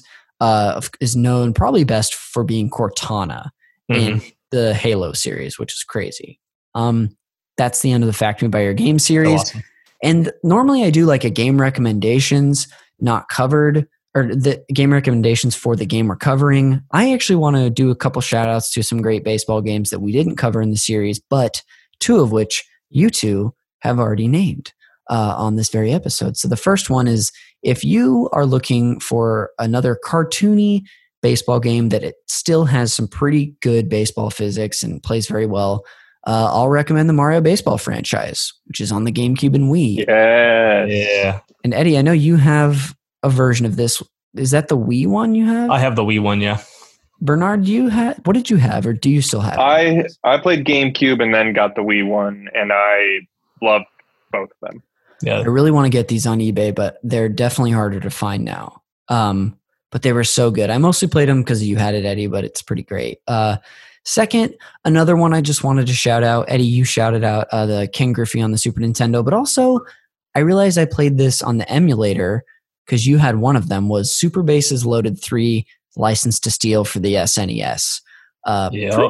Decent baseball game, uh and that was one that kind of like this game emulated like stances and stuff. Well, they kind of did that in this game, and it was really fun. And lastly, out of left field, how could you not recommend Wii Baseball to someone? It's yeah so more simple, something. But dude, Wii Baseball was my favorite version of the, uh, version of the Wii Sports, I guess my favorite aspect of the Wii Sports games, and was I actually just listened to a whole Wii podcast the other day. Man, like this was so incredible. I mean, we would also like build our Mii's, and then you could just have teams of your Mii's. Mm-hmm. Did you, yeah. you two both played this, right? Oh yeah. Oh yeah. My buddy, uh, Jake and I would play Wii Baseball all the time. And we would, we, it's still down in my basement at home. We would keep track of every home run that got hit and who and which me's were hitting home runs. And of course, if you make enough me's, the, the whoever plays in the game is totally random. Yes. Yeah. Yeah. So you're just kind of like, oh, I got, I got our Mario me this time. We had like a hundred me's. And I mean, what's so great about that game is that the stuff that we find to be, that can be kind of like troubling for like people who are just starting to play baseball games, running and fielding, you don't have to do in that game. Mm-hmm. It's completely controlled by the computer yeah. and like oversimplified. And all mm-hmm. you have to worry about is pitching and mm-hmm. hitting. And it's just, it's so satisfying. It's such, I love that game. I love Wii baseball. It's so good. Uh, pitching in that was really fun too. It's just mm-hmm. a phenomenal game. If you still have access to it, boot it up. I'm sure it's great. Um, well, that brings us to the end of the game recommendation segment. And fellas, that unfortunately brings us to the end of the show. So uh, before we go, I'm going to, of course, leave it open and I'll let everybody plug some stuff and I'll plug some stuff and close this out. But I just want to say uh, thanks again, fellas. This is really fun to have both of you on. Uh, Eddie, obviously, our, this is like a big part of our friendship is this game. But mm-hmm. Alex, like you're one of my good buddies and I didn't even know you loved it. So um, it. Thank you both very much. This has been so much fun. Uh, and uh, what a way to close out the Baseball Spotlight series, which I think are four truly phenomenal games. Um, first, uh, we'll go with you, Eddie. Uh, thanks again for being here. Do you want to plug anything? What are you plugging, dude? Um, let's plug, uh, uh, we haven't streamed anything in, in a few years, but we would love to do it again. We are Normcore Gaming on Hell Twitch, yeah. my wife and my channel. Uh, it's Normcore, uh, Gaming. Uh, so maybe maybe we'll get going on it again and cool. uh, and start streaming some more because we had a lot of fun doing that together. And um, I don't know. I guess I would just encourage uh, help out nonprofits in your area during this time. There's a lot of nonprofits that need people to help, and there are safe ways you can do that. So awesome. uh, look around. Thank you, dude. Uh, we also will have some, we used to have a pre-roll before each episode of action items. Those are now just uh, living in the show notes. So uh, diff. I don't think I have any nonprofit stuff in there, but Uh, take Eddie's uh, word and check it out. Uh, and then Bernard, first timer on the show, buddy. I gotta say, you freaking knocked it out of the park. Uh, this was uh, so good to spend time with you. It's been a while. Um, is there anything you want to plug or anything you want to share that people should find? Oh man, not really. uh, I mean, you can follow me on Twitter at, at Alex D. Bernard. I've got a lot of tweets there that I think are great and then turn out to not really uh, connect with anybody. Don't you love um, it? Yeah, you know, I mean, just like what Eddie said, um, there are a lot of great nonprofits out there, a lot of great places that uh, need your donations right now, whether or not they're associated with uh, Black Lives Matter and supporting that movement and supporting what those people are fighting for, or uh, having to do with the election, especially uh, Democrats running for Uh, local and federal office in different states. I would say donate to them. Uh, and once you're done donating to them, let me know if you want to hire me for something. Uh, but that only comes after. You don't get to hire me unless you donate. Uh, I like it. But, little cher- dangling a little cherry out there for them. Yeah, that's your carrot. That's your carrot. carrot. I, I said cherry. I don't know. No, I like cherry. I like cherry. Dangle a little cherry. Yeah. Um, but yeah, I thanks so much for having me on, Connor. This was uh, a total blast talking about a game I love. Uh, well, uh, no problem, dude. It's so awesome to have you. Awesome to have you both. I'll close this out with some extra plugs. Uh, our cover art for Call Me By Your Game is done by at glenn dot j on Instagram. Uh, check them out. They do a lot of really cool stuff, and I love our cover art that they made. Uh, it's fantastic. It's better. It's truly the fully realized version of what I originally did. Uh, definitely check out our Patreon. We're at patreon.com slash super NPC radio. We've got a bunch of incredible content. This will be, this episode's going to release at the last week of October. We did a bunch of, uh, scary themed stuff for the Super N P Cs show. So if you are an October head, and you want to just check it out for that month, you could subscribe for a month and see if it's for you. Um, that's at the five dollar level. We have a bunch of amazing stuff, including a co-op version of this podcast, a monthly episode that drops uh, that is a part of the D J Toad tier. It's the second ten dollar tier. And coming up, uh, well, we've covered Breath of the Wild. We've covered Super Mega Baseball three, Final Fantasy ten, and then coming up uh, this month will be the Tony Hawk one and two remake. Uh, I think I said it earlier, it's going to be just number two, but we're actually going to do the remake now. Uh, so that should be fun. Uh, this show is produced by the great Jeremy Schmidt. You should listen to his show, Video Games, a comedy show, which is a more roundtable style podcast. And you can follow me on social media at Connor underscore McCabe. I'm on Twitch at twitch.tv slash consiscool69. Uh, that'll do it for this episode. Uh, we'll see you the next time we make it out to the Playground Commons.